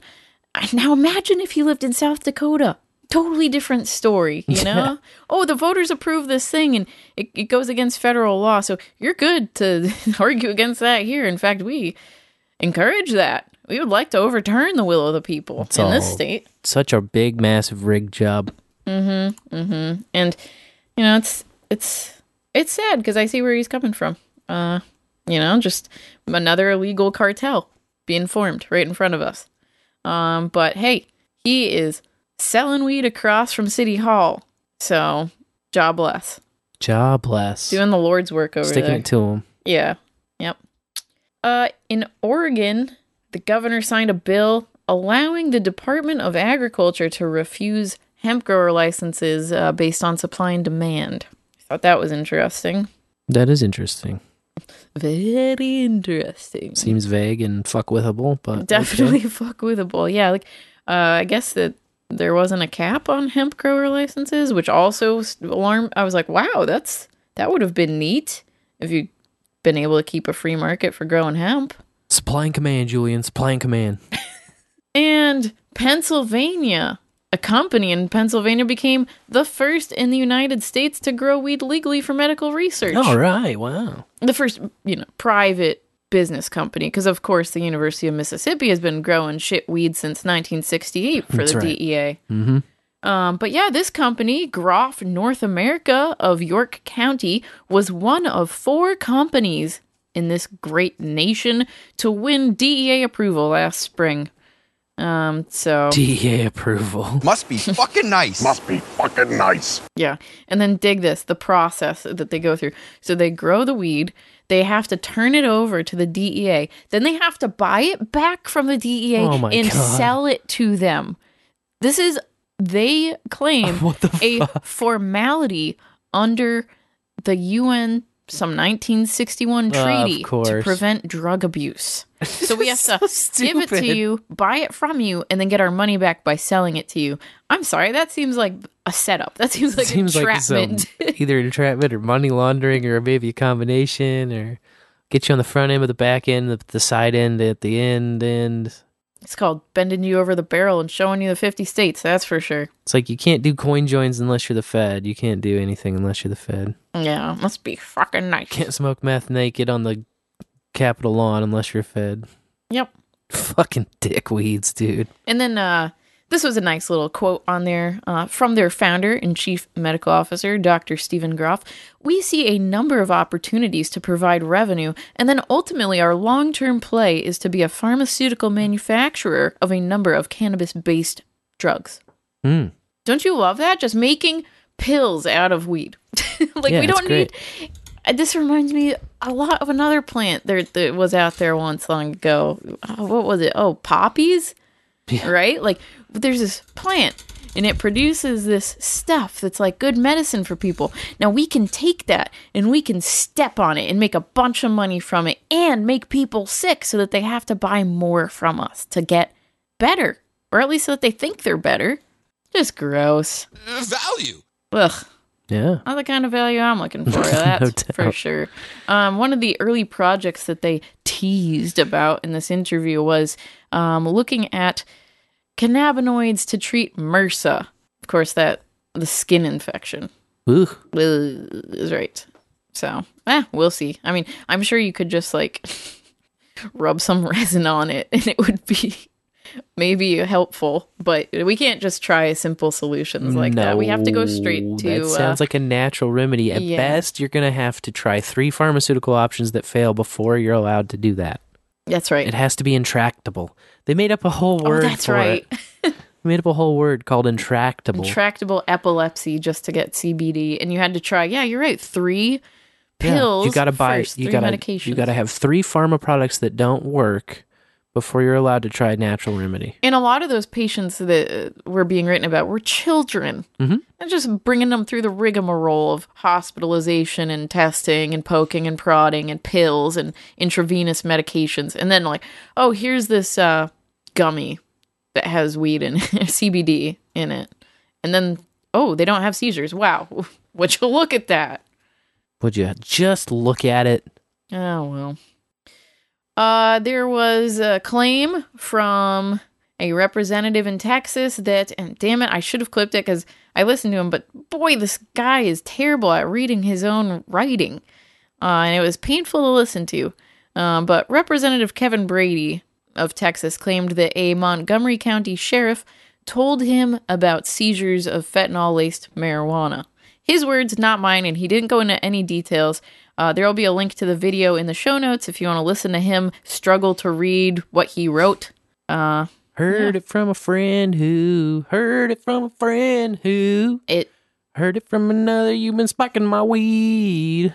it just doesn't make any sense, and there's been a lot of allegations of this and no proof to back it up. So, Yeah, well, makes uh, very little sense from both an economic standpoint and a drug culture standpoint. But you know, what are you gonna do? well, the same people who are saying Russia, Russia, Russia will probably be saying fentanyl laced weed. You know, that's what it does. Of course. And finally, in South Dakota, Kristi Noem signed a bunch of bills again this week. You know how it goes. They just show up on her desk and she puts her John Hancock on them. One of them was Senate Bill 24, which limits medical patients to home growing two flowering and two non flowering plants. Total bullshit because Jesus, the voters, two? the voters, and what the voters passed was already bad. Yeah. They limit it to three and three. And so the Senate, you know, someone in Senate filed a bill and pa- the Senate passed it with keeping three and three. It's the will of the voters. Sure. The House filed a bill, or a representative, of course, filed a bill and passed it that would prohibit home grow entirely. And so they met in the middle here with two and two. And it's Fucking total compromise bullshit. two and, And two. That's the stupidest shit on all of all time. It's bad. It's really bad. Home grow is essential for patients. And two plants is fucking wrecked. Yeah. You two plants, you're not even gonna get your yield at that point. No, like, I like, know. You know, six. We have six here at three stages, so you can have six uh, cuttings, six, you know, uh, veg, and six flower. Six at each of the three stages.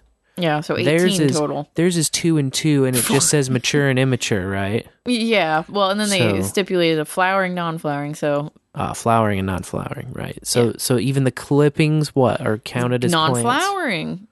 Non-flowering. So there's your two. So you go in with a pair of scissors and become instantly over your limit. yeah, It's fucking stupid. One weed over the body. People the don't know anything about how plants grow. Clearly. And It's two insane. plants, I mean, the time it takes plants to grow, it takes like, you know, two and a half, three months to get a plant through its full life cycle. Yeah, and what do you do in the meantime? And two Mm, plants, you know, depending on how you grow it, these are just medical patients. It might not be like genius muscle mass grower type people, you know? Yeah. So what are you going to get your yield? Maybe fucking couple ounces for, you know. Months of work. Yeah. Yeah, I I mean, know. I mean, hopefully you get up to a QP off of that, but you still for, for, for like two and a half, three months, two and a half, three Makes months, dude. sick. It means you have a, it means you need a zero percent failure rate just to meet your bare minimum for your medicine. It's fucking ludicrous. What makes me angry about this is the politicians coming out of the woodwork saying, "Well, at least we protected four plants. You know, at least at least we kept homegrown." protect shit. you assholes, the voters passed a certain language, and it, they're just totally disrespected. Yeah, do- The will of the voters mean nothing in South Dakota. Clearly, this is a big compromise to like take the will of the voters and slash it, and then say, "Oh, well, we compromised." Kiss my dick. Yeah, that's not how the vote's supposed to work. What we say goes. Yeah, it's supposed to be they work for us, but we know what the fucking jig is, you know. Yeah. Well, uh, other bills she signed. Uh, one makes doctor recommendations expire after a year, so patients will have to renew not only their license but get a new recommendation, meaning going back to the doctor and having to pay that visit Of fee course. and probably get other prescriptions, All cash, baby. Pokes, and lab work. All those costs associated with being a part of the machine of Western medicine. Um, the next one she signed, let's see, patient and recommending physician data can be turned over to state officials for investigation. Ah, yes. And the Department of Health must submit annual reports to legislature on the safety of medical weed and such. That's irritating. Yep. Uh, she signed another bill along with that uh, that says the data included um, for patients will be name, address, phone number, and card number. Um, there was another one redefining the bona fide patient practitioner relationship. Always bad when we're changing definitions, I would say. Uh, and finally, the department can deny renewals of licenses if false information is provided, if the card was previously revoked, which I mean, revoking a medical card? I hadn't heard of that. Um, if the patient doesn't meet the requirements, and if they file incorrectly and don't have like the fee to file for their card or the correct material or information. Yeah. So just uh, you know, adding some barriers to becoming a patient at all. Here's a hint: why fucking bother? Yeah. I don't see a point. Um No. It would probably the, all the hell they're going to give you in that state. It would probably be easier just to move to Colorado if you really have to be a fucking on the books patient. I'm sure most of the patients already have. Yeah, There are a lot of refugees going to rec states and medical states where it's not such a problem. there's plenty of better systems than that piece of shit for sure. Yeah. Uh in Virginia, And by the way, if you can't just up and, and uproot, like just just find some weed. right. It's out there.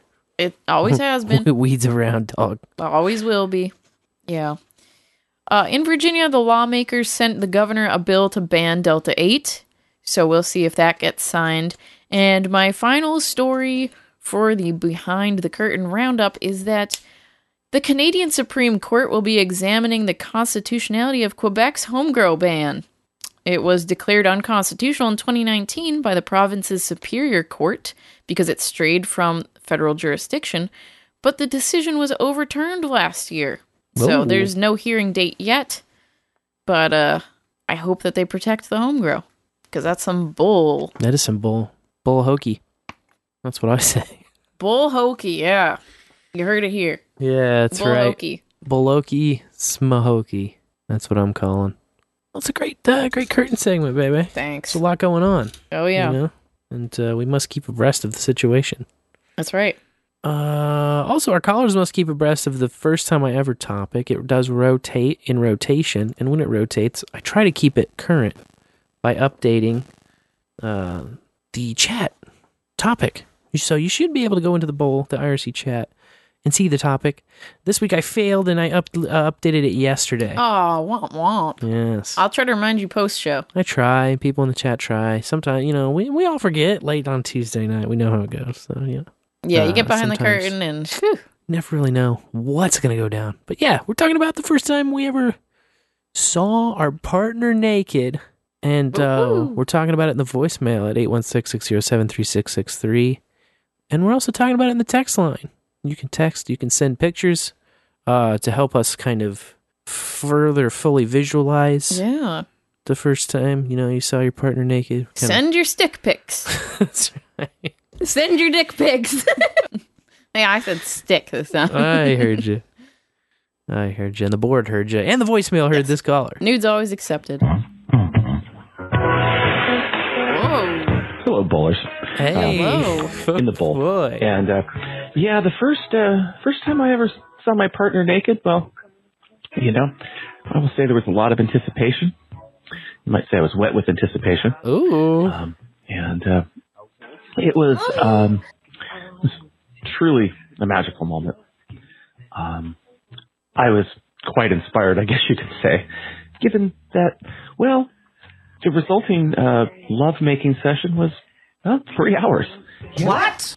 I guess uh, that's a that's a thing. Hey, Damn. I didn't even know that was possible. But Oh, yeah. hey, what can I tell you, baby? In the bowl.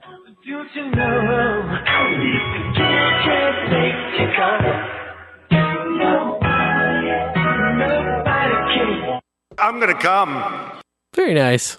In the bowl. In the bowl. Cheers, phone boy. Three hour, the three hour tour, as they said on the island. They said on the island. People are always uh, making older references and then be like, "Oh my, I know what that is," and it's like I've never really, it's never hit me. Oh yeah, every time Any someone says that, it's always something I do know what it is too, and that's why I'm like, I always just look at you. They're like, "A rotary dial, but the millennium won't know what that is." Right. or a floppy disk, but the millennium won't know what that is. Dial tone. They don't know. The dial tone, the dial tone is still going on. Phones had cords. Duh. Wow. Yeah, I used them all the time. Yeah, I remember. Yeah, I remember. I remember. I remember three hour tours. Yeah, me too. Uh, this A next caller, this next caller might remember a lot. So the upside for this week being the first time I ever saw my partner naked. Oh yes. Well, I can remember I was really nervous and it was beyond anything I could have ever imagined. The oh my god.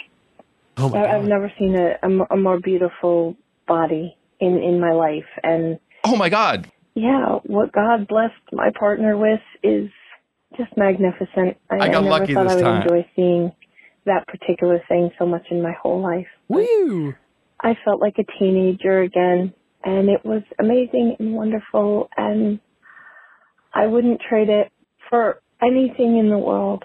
Every horrible, bad thing that's happened to me, I would endure a hundred times over for one minute with my partner. So yeah, much fun was had that evening, and I'm so blessed. And I just love all you bowlers, and uh, in the bowl, y'all, Phoenix out. Oh my God. Phoenix is out. In the bowl, princess. We love you. Much love, much love. Ooh, there's a follow up. There's a follow up. Ooh. You know the style. It's gonna come in. A kiss so long awaited, a touch like none before, caution to the wind negated, a love forevermore. The days drag on, and yet our love grows stronger every breath, until the day we say the words, I take you until death. Three is a magic number, yes it is, it's a magic number in the bowl. In the bolio. I'd say get a room, but it sounds like you already did. Cheers. Ew. Cheers. Ho yo yo yo yo yo yo yo yo yo yo. Swing. Oh, you crazy kids. crazy kids in the voicemail line.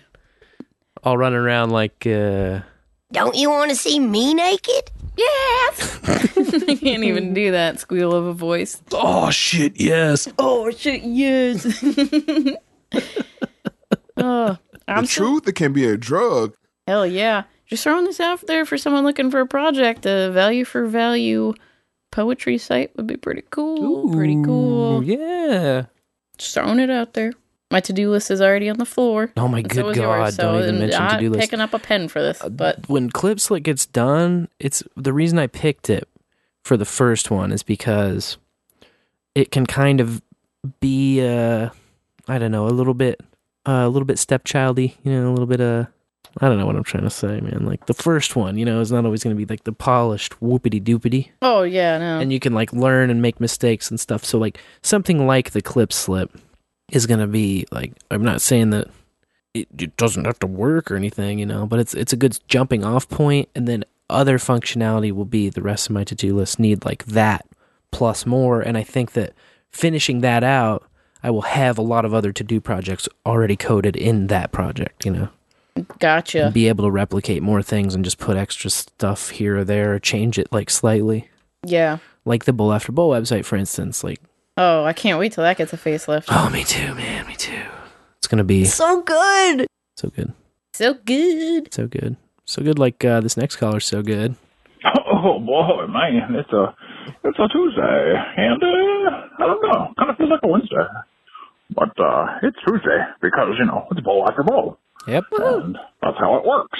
Unless it's bowl with buds, and then it's different. But you know, s- somat thematic. That uh, I can't say that word. He's got Schematic, it- he's got not it down. But you know that word. Anyway, Schedule. uh, yeah. So, uh, hi Spencer. Hi, hi, hi, Lorian. Hello. DeLorean. Uh, but, uh, yeah, it's, uh, Crusher Battles here. What are you guys up to? Oh, you know, chilling in the bowl. Yeah, the podcast. Uh, podcast. So, uh, the first time I saw my partner naked, uh, she was my wife because we'd got married that day. Well, technically the day prior. Because it was the morning by the Congratulations. time got back to the hotel. So, anyway, yeah. Uh, that's the story. It, it, it was fantastic. But, uh, you know, don't want to details. But, you know, yeah. So, happy about that. Still great. Still groovy. Right. Well, I love you guys. And, uh, adios. Stay dangerous. And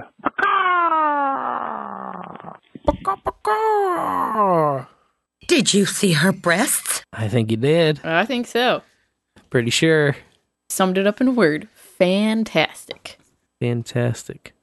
Uh, uh, there was a great transcription fail of uh, Lorian the lower end, Oh.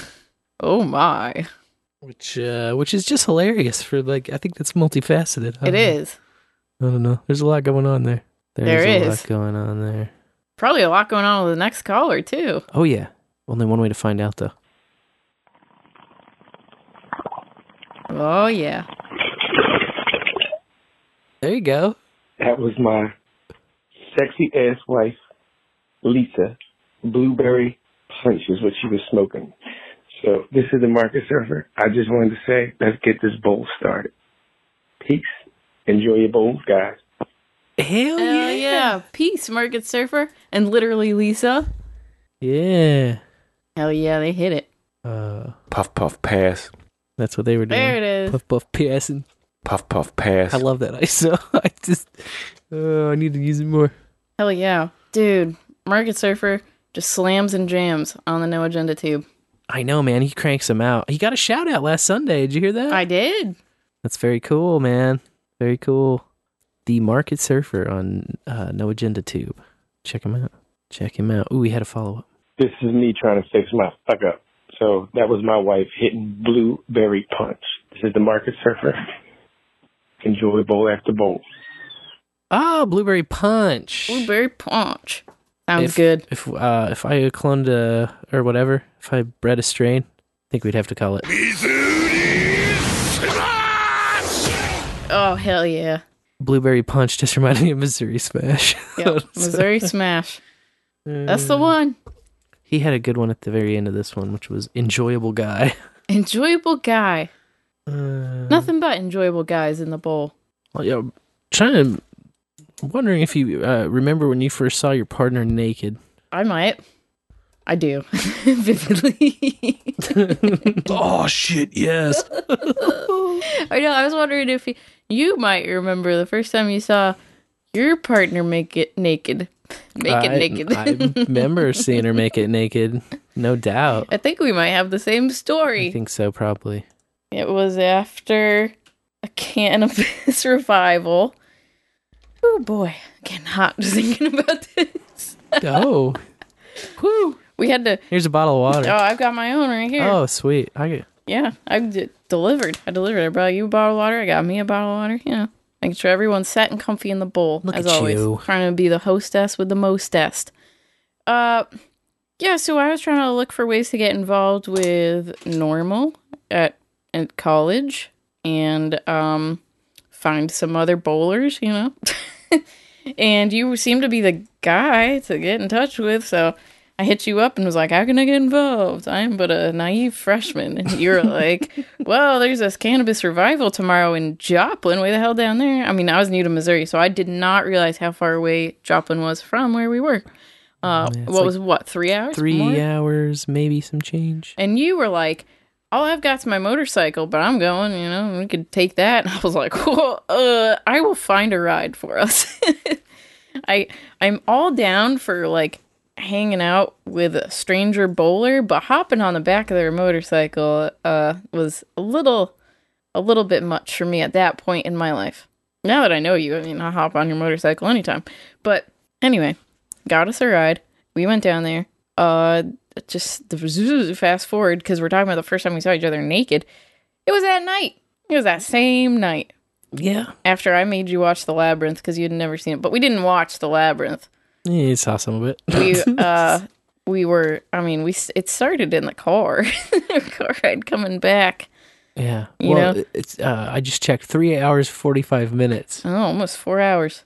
Yeah. So we were pretty much making out that whole trip. The whole ride back, yeah. I mean, the whole ride there, you were sleeping because you had a bar shift the night before. It didn't feel like no three hours and forty five minutes. no, felt like five minutes because we were just She attacked. grinding and macking it in the back seat. Where else would you want to be? I don't know. You were grabbing dong through uh, basketball shorts. I remember that. Yeah, I did. I tagged you. This is all me, you guys. It really was. I just was like, wow. Laid back and let it happen. And it started with at the revival, you know, like we had this great day and we met a lot of patients and friends and listened to good music and ate good food and stuff. And, and I just like, we were resting on the grass and I rolled like right next to you. And then I think I got on top of you and started kissing you. But anyways, that's not what the question is about. It's not the first time You're you getting kissed your partner. It's mm-hmm. about the first time you saw him naked.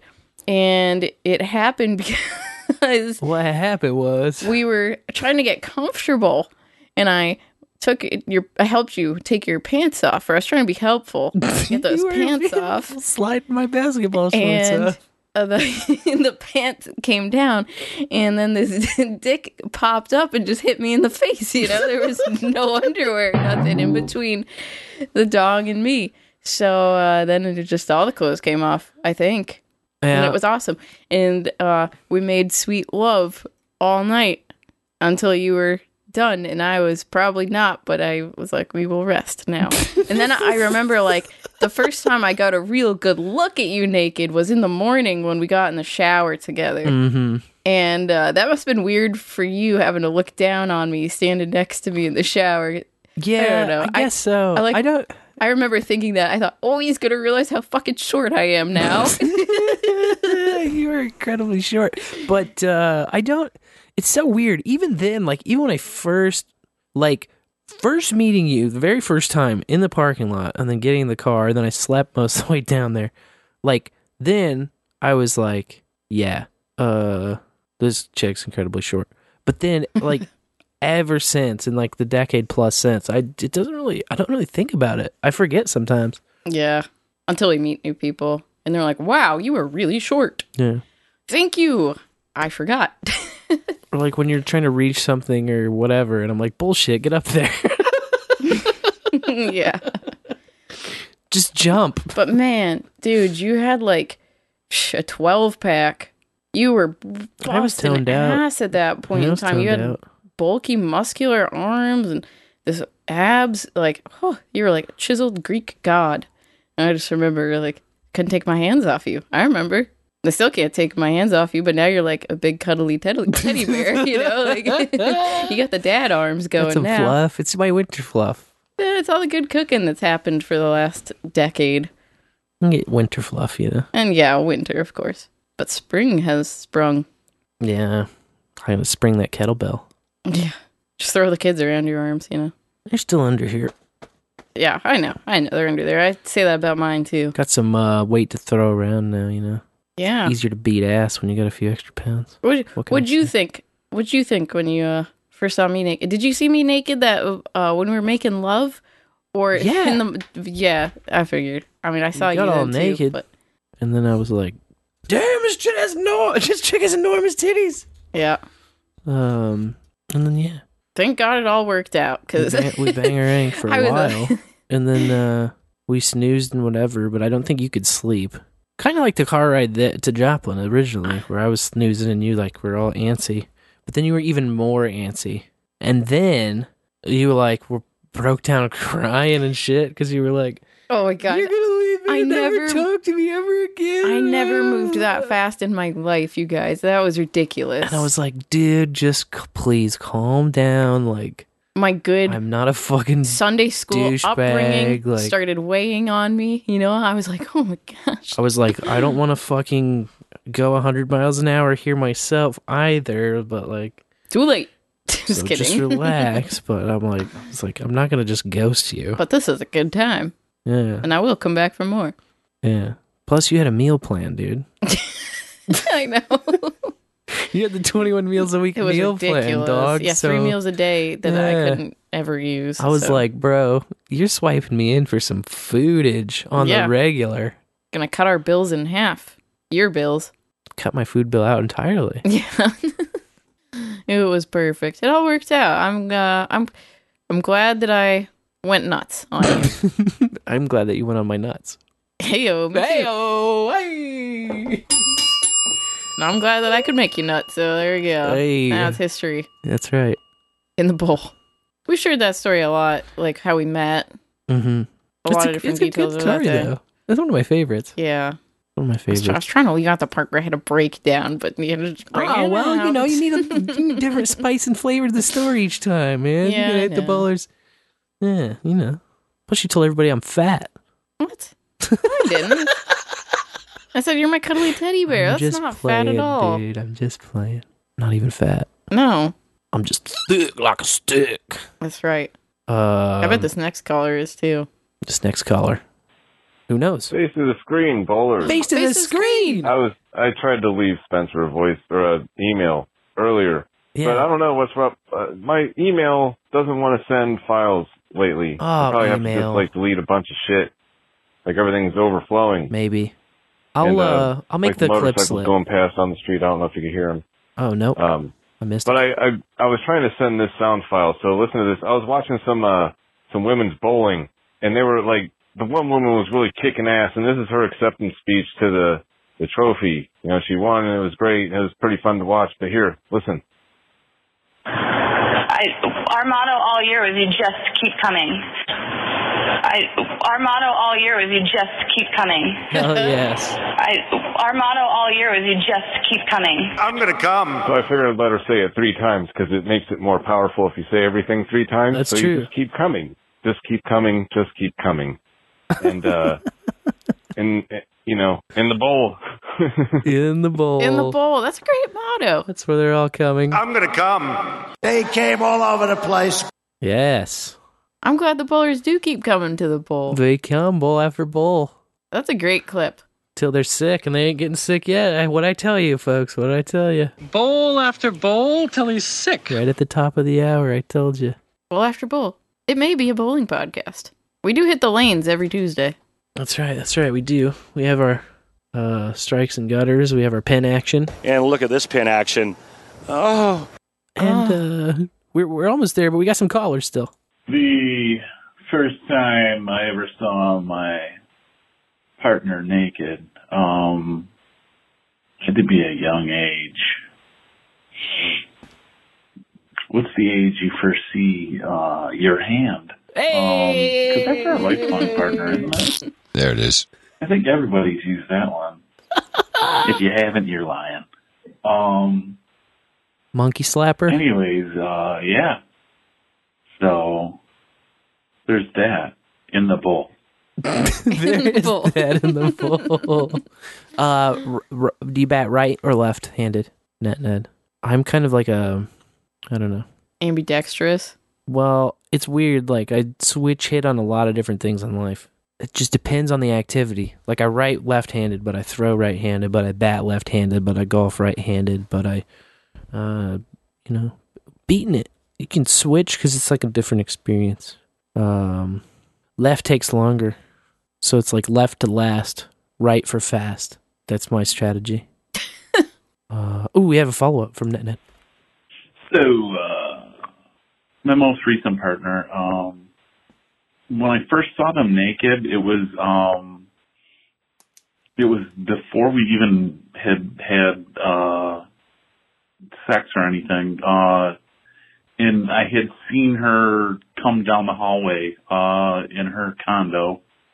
Uh, she wasn't naked then, but, uh, she had walked into a room and then I could see like into the room and I could see a mirror that was on a wall and then she took off her top and and took off her bra and then I kind of like looked away Hoo! and uh yeah so it was kind of uh I saw that bef- it was the preview I guess the preview to what was uh to become but uh yeah I uh I haven't seen her since uh the end of January so anyways Oh, in the bowl in the bowl, In the bowl. in the bowl. Oh, a little little titty preview. Yeah, because she had no idea, probably right, that you could see into the room and that the mirror was positioned just perfectly right. Yes, but NetNed is a gentleman. Ladies never notice that kind of thing, right? It's always like Oh, a pure yeah. coincidence accident in your experience, don't you think? Uh, yeah. Oh, it's a pure uh, coincidence accident. This next caller calls. Hey, hey. Uh, Heyo. First time seeing a uh, the partner naked. Uh, currently, I'm fucking single as a one dollar bill, and I'm not looking for change. Heyo. but uh, Nice. no, um, first time seeing a partner naked was the first time seeing someone naked. Your partner. yeah. Or I guess it's uh, assumptive. Shit, I've had uh, tens of dozens. Not bragging. I mean, fuck. When your life is a fucking Olympic village, you just you lose count of shit. um, no, seriously. Uh, it it's honestly it's difficult uh, seeking a fresh or new partners when when you've done um or competed in uh I don't know shit high school college scholarship level a gymnast and uh cheerleading and shit and uh I I'm not bragging but uh again it's I mean you just put yourself in situations and things are happening and uh yeah. yeah then as you age and you age better than others and then it gets kind of creepy weird because you're like fucking awesome and some people are completely fucking not. And then you have to, to kind of digress or um ah fuck it. I don't know. Shit life is good. Um i'm not suicidal. No no shit bull no bullshit. Everything is good and uh um first time wow that was uh i don't know. Damn not not gonna say single digits or nothing but uh yeah fuck um first uh, just view was definitely definitely young and everyone was fit and well and it wasn't really an erotic type thing it was just uh hell, yeah, do what you do. Uh huh. Um, that's kind of vague, and I'm kind of kind of caught myself in a stubbed toe situation. Ouch. Adios, oh, mofos. God damn. It's your toe that you stubbed, huh? Dr. Sir Mike Roch, the bottom of the pyramid at all the competitions, if you know what I'm saying. Oh, he had a follow up. Look at that. Oh. Hang on. Hold the phones. Um, again, uh, not not bragging, but I was just gonna. It honestly it troubles me because later in life, uh, shit's difficult. Looking forward, I'm like, well, what am I gonna do? Uh, that's, I mean, you don't peak. Not saying I peaked in high school, but again, uh, so when you're talking Cirque du Soleil level athleticism and the uh whatever attributes that might entail Sure. uh you're not really gonna see further uh uh not advancing but uh just oh god I'm, i caught myself again and uh they're not tongue tied but fuck what, what what are you gonna do i mean does it get better no i can't say it really did or does. But uh hell, uh buckle down and work hard and uh good luck. Hey, best of luck. Best of luck, Dr. Sir. All of the uh, ladies into trapeze, you can call Sir, Dr. Sir Mike Roch for the old slapping tease. You know what I'm saying? He has to. He's he's looking for high level, man. You got to meet him at his level. That's That's, right. what he's trying to say. You know, you gotta you gotta meet. You gotta be up to snuff. You gotta cut the mustard, baby. Yep. The bar has been set high That's right. for the great Doctor Sir. It's flying up high there. Uh, he's, He's not going to settle for less. he's man has seen and done great things. You know, he's got a certain level of uh, certain level of thrill that you need to hit before it's thrilling. That's right. That's all he's trying to say. It's all the poor guy's trying to say. Not bragging. That was a big thing. Come on. Well, I'm not bragging when I say that I received the freshest, hottest, juiciest metal moment. Woo! Just now, hot off the presses from our friend Reverend Cybertrucker. You want to you want Yeah. to listen to it? Let's you wanna, listen to it. Give it a listen. Hell yeah. In the bowl and in the morning. This here's the Reverend Cybertrucker and Kenny with this week's Metal Moment. Since 2002, Gama Bomb has been thrashing up Northern Ireland, putting out albums such as Tales from the Grave in Space and Survival of the Fastest, and including songs such as Bullet Belt and my personal favorite, Hell Trucker. And this little ditty, Ninja Untouchables Untouchable Glory, off of their album Untouchable Glory.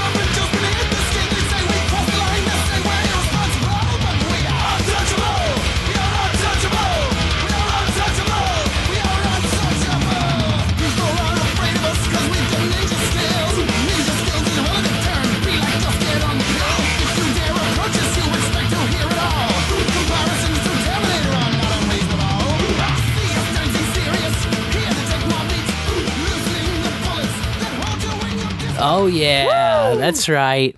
In the bowl and in the morning. This here's the Reverend Cybertrucker. It's looping. Why am I? Why? Why is my player looping?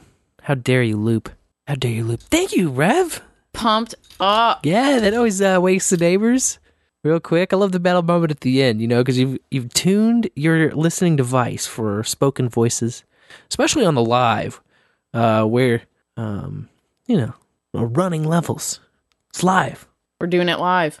Uh, maybe if you're listening to this at a later time, then we've gone out and made everything all perfectly even and nice, and we've juiced up the short, silent, That's quieter right. parts, and we've It's all levelated. we've cut down maybe the loudest parts. But no, you listen live, baby.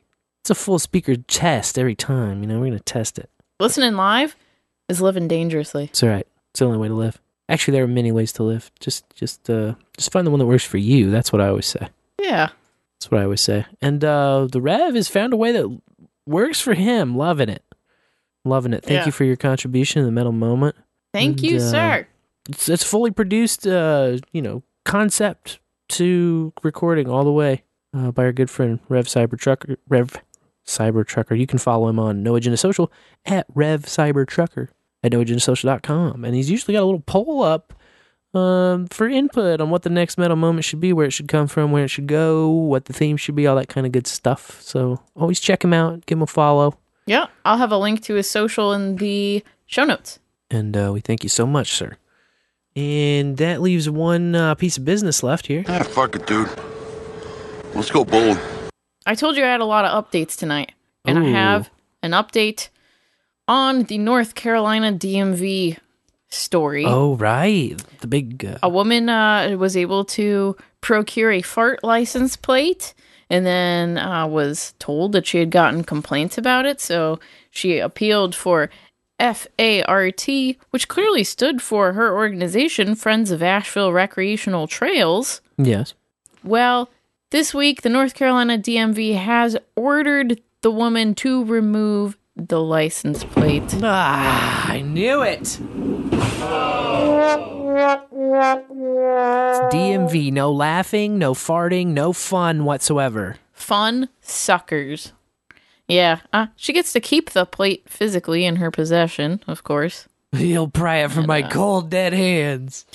Yeah. If you're in the area, though, the Asheville area, I saw that Fart has monthly meetups at breweries, and I support meetups. I think they're a great way to get out, meet some new folks, have some fun. I think the only way to counter this is just plaster a bunch of, uh, you know, stickers. You're Yep, gonna need some bumper stickers and all that. There's stickers on her website, there's shirts. I bet she's got merch to the gills, dude. Yeah, What an incredible branding opportunity. she's landed some national spots too with this story, so fart always sells, man. I'm telling you, fart. It's gonna always be funny. It's gonna always appeal. There are people who will get all upset about it, but they're only fanning the fart flame. fart for the win. Your protest only makes the fart that much tastier. It's true. It's true. I don't know anyone that doesn't think farts are funny, but I guess I don't know that many lizards, so Yeah, it's because the people that don't think farts are funny stay away from us, which is great. It's that's awesome. fine. Yeah. The only lizards I met were in aquariums, you know, like They see us and they run glass. the other way under a heated lamp. Because we keep farting. Probably. Yeah, that could do it. Man, broccoli this week did not help. Anyway, speaking of lizards, Border Patrol found 52 lizards and snakes hidden in a man's clothing this week. Whoa. Yeah. I think Unfortunately, he was a member of the Lizard a Week mailing club I think he might have been. because that's a year subscription right there. 52, That 52 is. lizards. He must have one subscriber. Yeah. Uh, now, kind of gross. He had each of the snakes and lizards tied up in little plastic bags. Uh, I don't know how long they can live like that. Um, Hmm. But he had them concealed in his jacket, his pants pockets, and in his groin area. So, you know, he's hoping that he didn't get patted down and found out, but he did. But the business model fucked us all. It did. yeah, Uh, smuggling lizards and snakes. you were if you had ordered an endangered species of uh, horned lizard from down south, uh, sorry, that probably won't make it to you now. your shipment is delayed. Yes, delayed. Uh, and that's yeah, Your horned toad hopeful. is in the possession of the sheriff's department, and the snakes. where certainly it'll be taken great care of. Oh, I'm sure, Yeah. and certainly not like let out in an area where they're not native to. And I think they'll be great. uh, yeah, um, If there's yeah. one thing cops know, it's lizards and snakes and stuff. Oh, definitely. Yeah, definitely.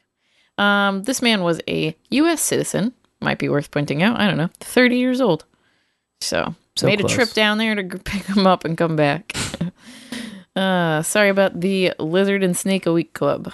Better luck next time. Yep. Uh, and also, if you were part of the leech Bloodletting Club, looking Oh. for a leech or a uh, bloodletting animal every week. Uh, U.S. Customs and Border Protection officers, in collaboration with the U.S. Fish and Wildlife Service, seized six air cargo shipments that contained nine plastic jars filled with a prohibited species of leech, the classic medical bloodletting leech.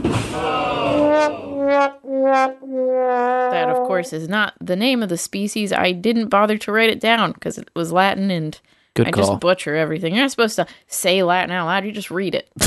That's a good call. C. Mike Um, will pronounce it for you. Yes, someday. Uh, there were 300 leeches in total, so close to a magic number, but not Mm. quite. Um, and they were mailed from Bulgaria to Connecticut, Florida, and Illinois. I didn't know there was a leech species that was banned.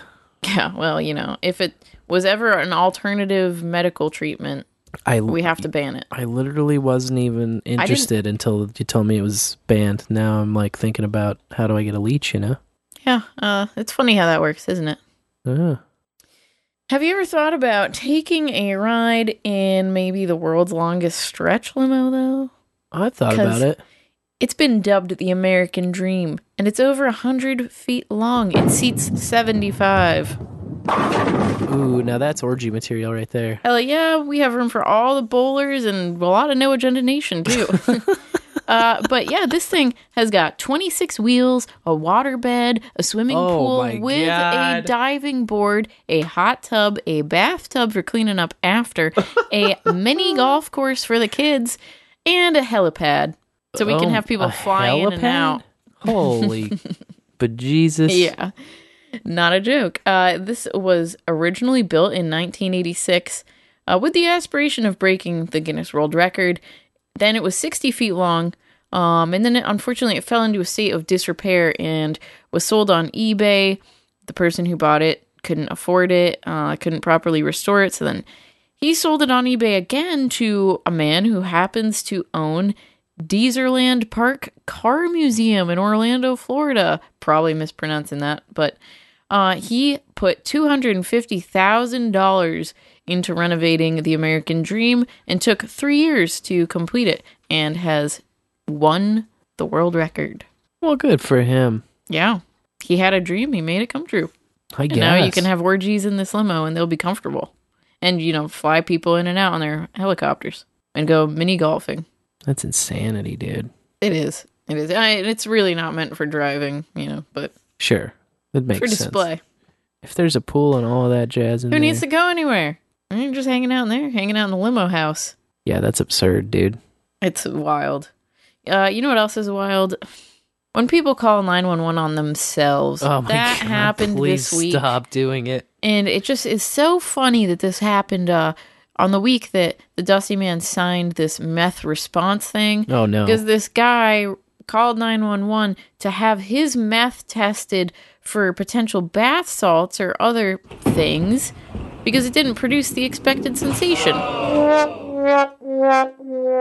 Call 911. Yeah, that's what he thought he should do to get, you know, a test kit for it. Uh, it must have And, been uh, working at least a little bit. I would say so. So the deputies showed up and he handed them the two little baggies of meth. Oh my god. They did test it in front of him, and according to their test, it tested positive for meth because I'm sure you only need a little bit in there to get a positive test. Uh, and I'm sure it probably was meth if he's calling 911 on it. Um, and then you know they were trying to ask him who sold it to him, and good man didn't narc on the seller, um, but did say he wanted to protect the general public from buying bunk shit. And uh, then he was arrested uh, for possession of meth and drug paraphernalia. Hmm. I really, I feel like in this situation they should have just taken it and walked away, you know, and been like, "Hey, dude, you fucked up calling us, but let's get away from the meth," and then just left. I consider it an invasion. If they were there to actually help people, but no, yeah, well, yeah. and that's not helpful either. It's Stealing uh, someone's drugs. No. No one's better for it, but at the same time, man, you gotta have at least a I hate stories like that. minimum just- minimum of a clue, bro. yeah, I mean, if you're that much of a danger to yourself, just throw your phone in the river. You get another one. Ah, let's bring it back. Uh, an eight-year-old was really surprised with one of her presents. It turned out to be pounds of weed. Oh boy. Yeah. Uh, so it was in a box that uh, was allegedly slimy paint that transformed into 3D squishy pets. I honestly didn't write down the name of the company. Don't want to do an ad for them. Uh, and that's that's what I took away from what this toy is. It's just weird. Um, so you know, they get home from her birthday party, and the dad opens it up, and what's in there? Vacuum sealed bags of weed. Lots pounds. of weed. And the girl looks at her dad and she's like, Dad, I got scammed. I got a bunch of leaves. I hate a bunch of leaves. Well, come to find out, the gift came from a store called Found Fortunes, which is a lot like our bargain zone that we go to. And they buy inventory from government auctions and then Oh. resell it. Of course. So they didn't check what was in the box, obviously. They just saw a brand new toy in a box, you know, put it on the shelf. And, uh, yeah, had it was drugs like in it. some smuggling And- operation. Well, the fault here, I believe, really lies with law enforcement for letting it go to auction, not checking their stuff that they stole from people who get arrested, uh, and then allowing it to be auctioned off with perfectly good drugs inside of them. You know what I mean? Yeah. Uh, I you- mean, you would- versus like some cheap piece of shit Chinese plastic toy. I mean, I, I like the pot much better. Me too, man. Me too. Um, and they did note here that it's not the first time this store has bought drugs from government auctions, and uh, they Sloppy have, government. They've caught it before and returned it.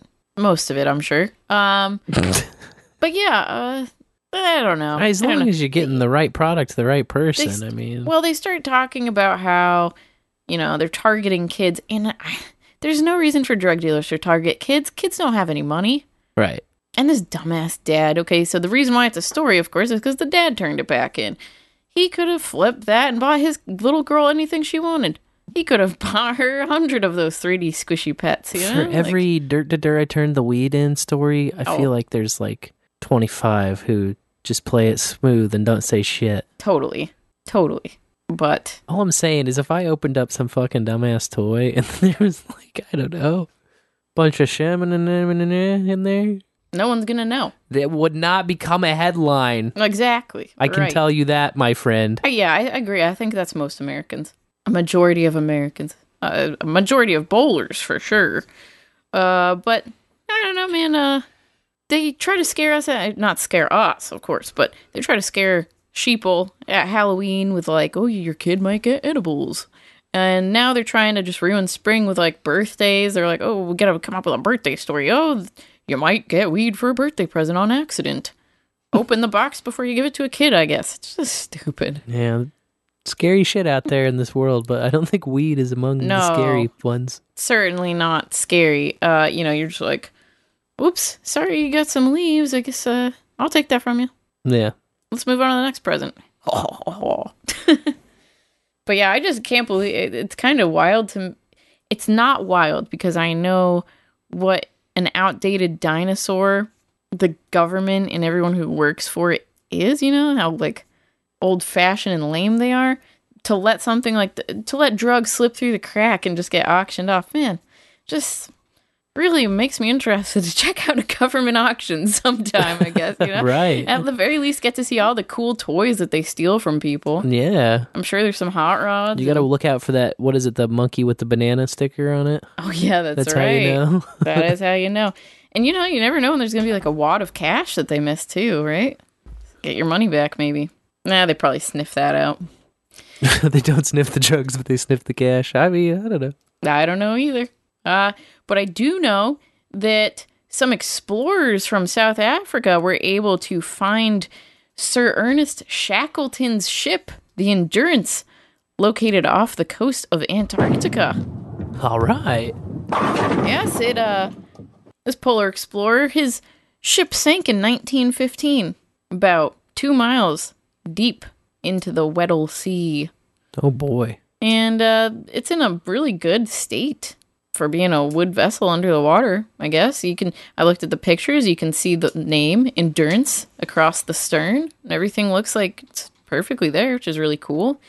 Um what had happened was On December 5th, in 1914, Shackleton set sail with 27 others, uh, hoping to reach the South Pole and cross the continent on land, when suddenly the ship became trapped in ice near Antarctica, and uh, it sunk after 10 months. So that's a long time to be sitting there before it sank. Um, so the crew had to make their way to Elephant Island. And then Shackleton and five dudes set off in a lifeboat with the goal of getting help from a whaling station in South Georgia, 800 miles away.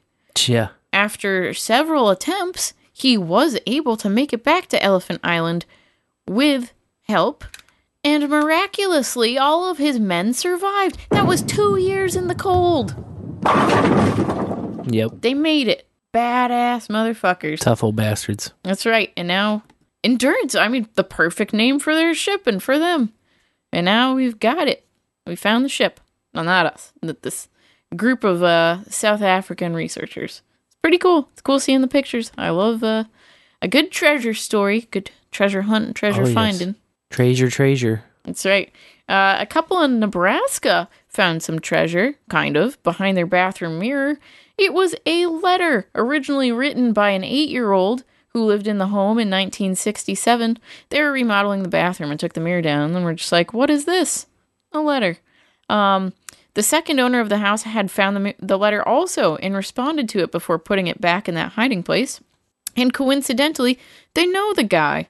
So they were able to reunite him with the letter, and he's like, Man, I didn't even remember writing that. Kind of like a neat little homeowner time capsule. Uh, so they added their bit to it and have placed it back behind the mirror for whoever ends up in the house after them. Very nice. Yeah. I love it. The world's highest tea party happened this week. All right. I like high tea parties. Yeah, it was in the bowl. No, I'm just kidding. It was. Uh, Heyo. We're talking about feet above sea level here, so of course it was on Mount Everest. Talking about feet, always. Oh, always talking about feet. That's right. Slap me with them big old feet. Yeah, he does seem a bit woozy, doesn't he? Anyways, uh, 16 teammates who climbed the mountain sat and had a tea party. and, you know, they just were really poking me with the story because they mentioned that they brought Girl Scout cookies. And I'm like, okay, like, how high are we getting here, you know? I am really high. I too am a connoisseur of Girl Scout cookies. and I believe we may have had a higher tea party in the bowl. Still, we can we can check this out, you know? I don't know how you'd measure it, but With a stir. yeah, yeah. We'll have to recreate this all in the bowl. Yeah. Girl Scout cookies, high tea party, you got it. I think it can And, be uh, done. You know what's interesting is that this team had uh, secured the record in 2021 also at 21,212 feet. And so then they beat their own record here I see. by 100 feet. So. And finally, my last story for the lanes tonight is that a New Hampshire fisherman reeled in a 12,000 year old woolly mammoth tooth this week off the coast of Newburyport, Massachusetts. Nice. Yeah, it was 11 inches long. Uh, won't feed anyone, but it's cool, and he's going to auction it off for some money. But uh, poor bastard is sending all the proceeds to our politicians. I mean, the World Central Kitchen that's providing hot meals to Ukrainian refugees. Oh, neat. Yeah. I just wonder where who's going to buy this tooth and where it will be. It looked like a big tooth, as one can imagine, off of a woolly mammoth. Yeah, it's gonna be a big ass tooth, man. That's just how Ass tooths go. tooth. Oof. That's a scary thought. Probably not a tooth of the ass. Now, we didn't come up with the first time I ever yet.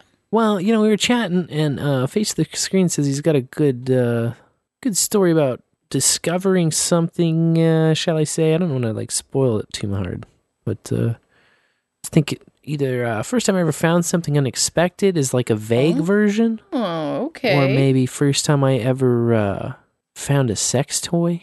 Oh. because maybe that's more specific story, and you could remember it a little more. Huh. Uh, I don't know. What do you What do you think? I kind of like first time I ever found something unexpected, just because you could see how many. Ah, I don't know. It's I'm all for vagueness with the uh, first time that I ever, because then you open it up tell more people.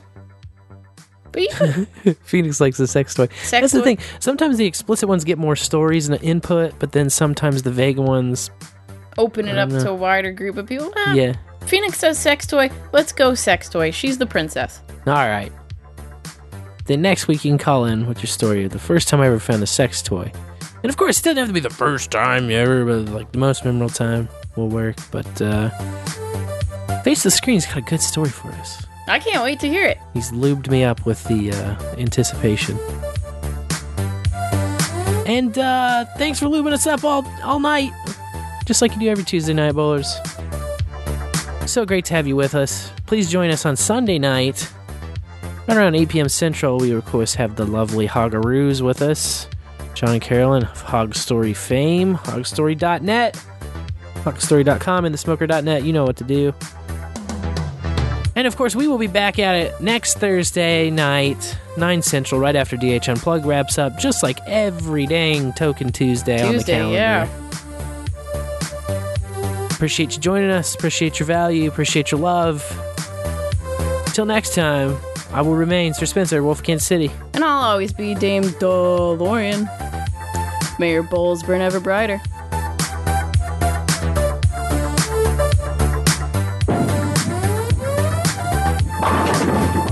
Thank you, bitch. Thank, you, bitch. Mmm, that's some tasty boost bait. That was the last copy I slapped. It is on, folks. It is on. It is on. I'm sick of your fucking smoke. That guy's fucking right. Bowl after bowl till he's sick. Bowl after bowl. Bowl after bowl. Bowl after bowl.com. Bowl after bowl. Bowl after bowl. Sir Spencer and Dame DeLorean. Lorian and Spencer.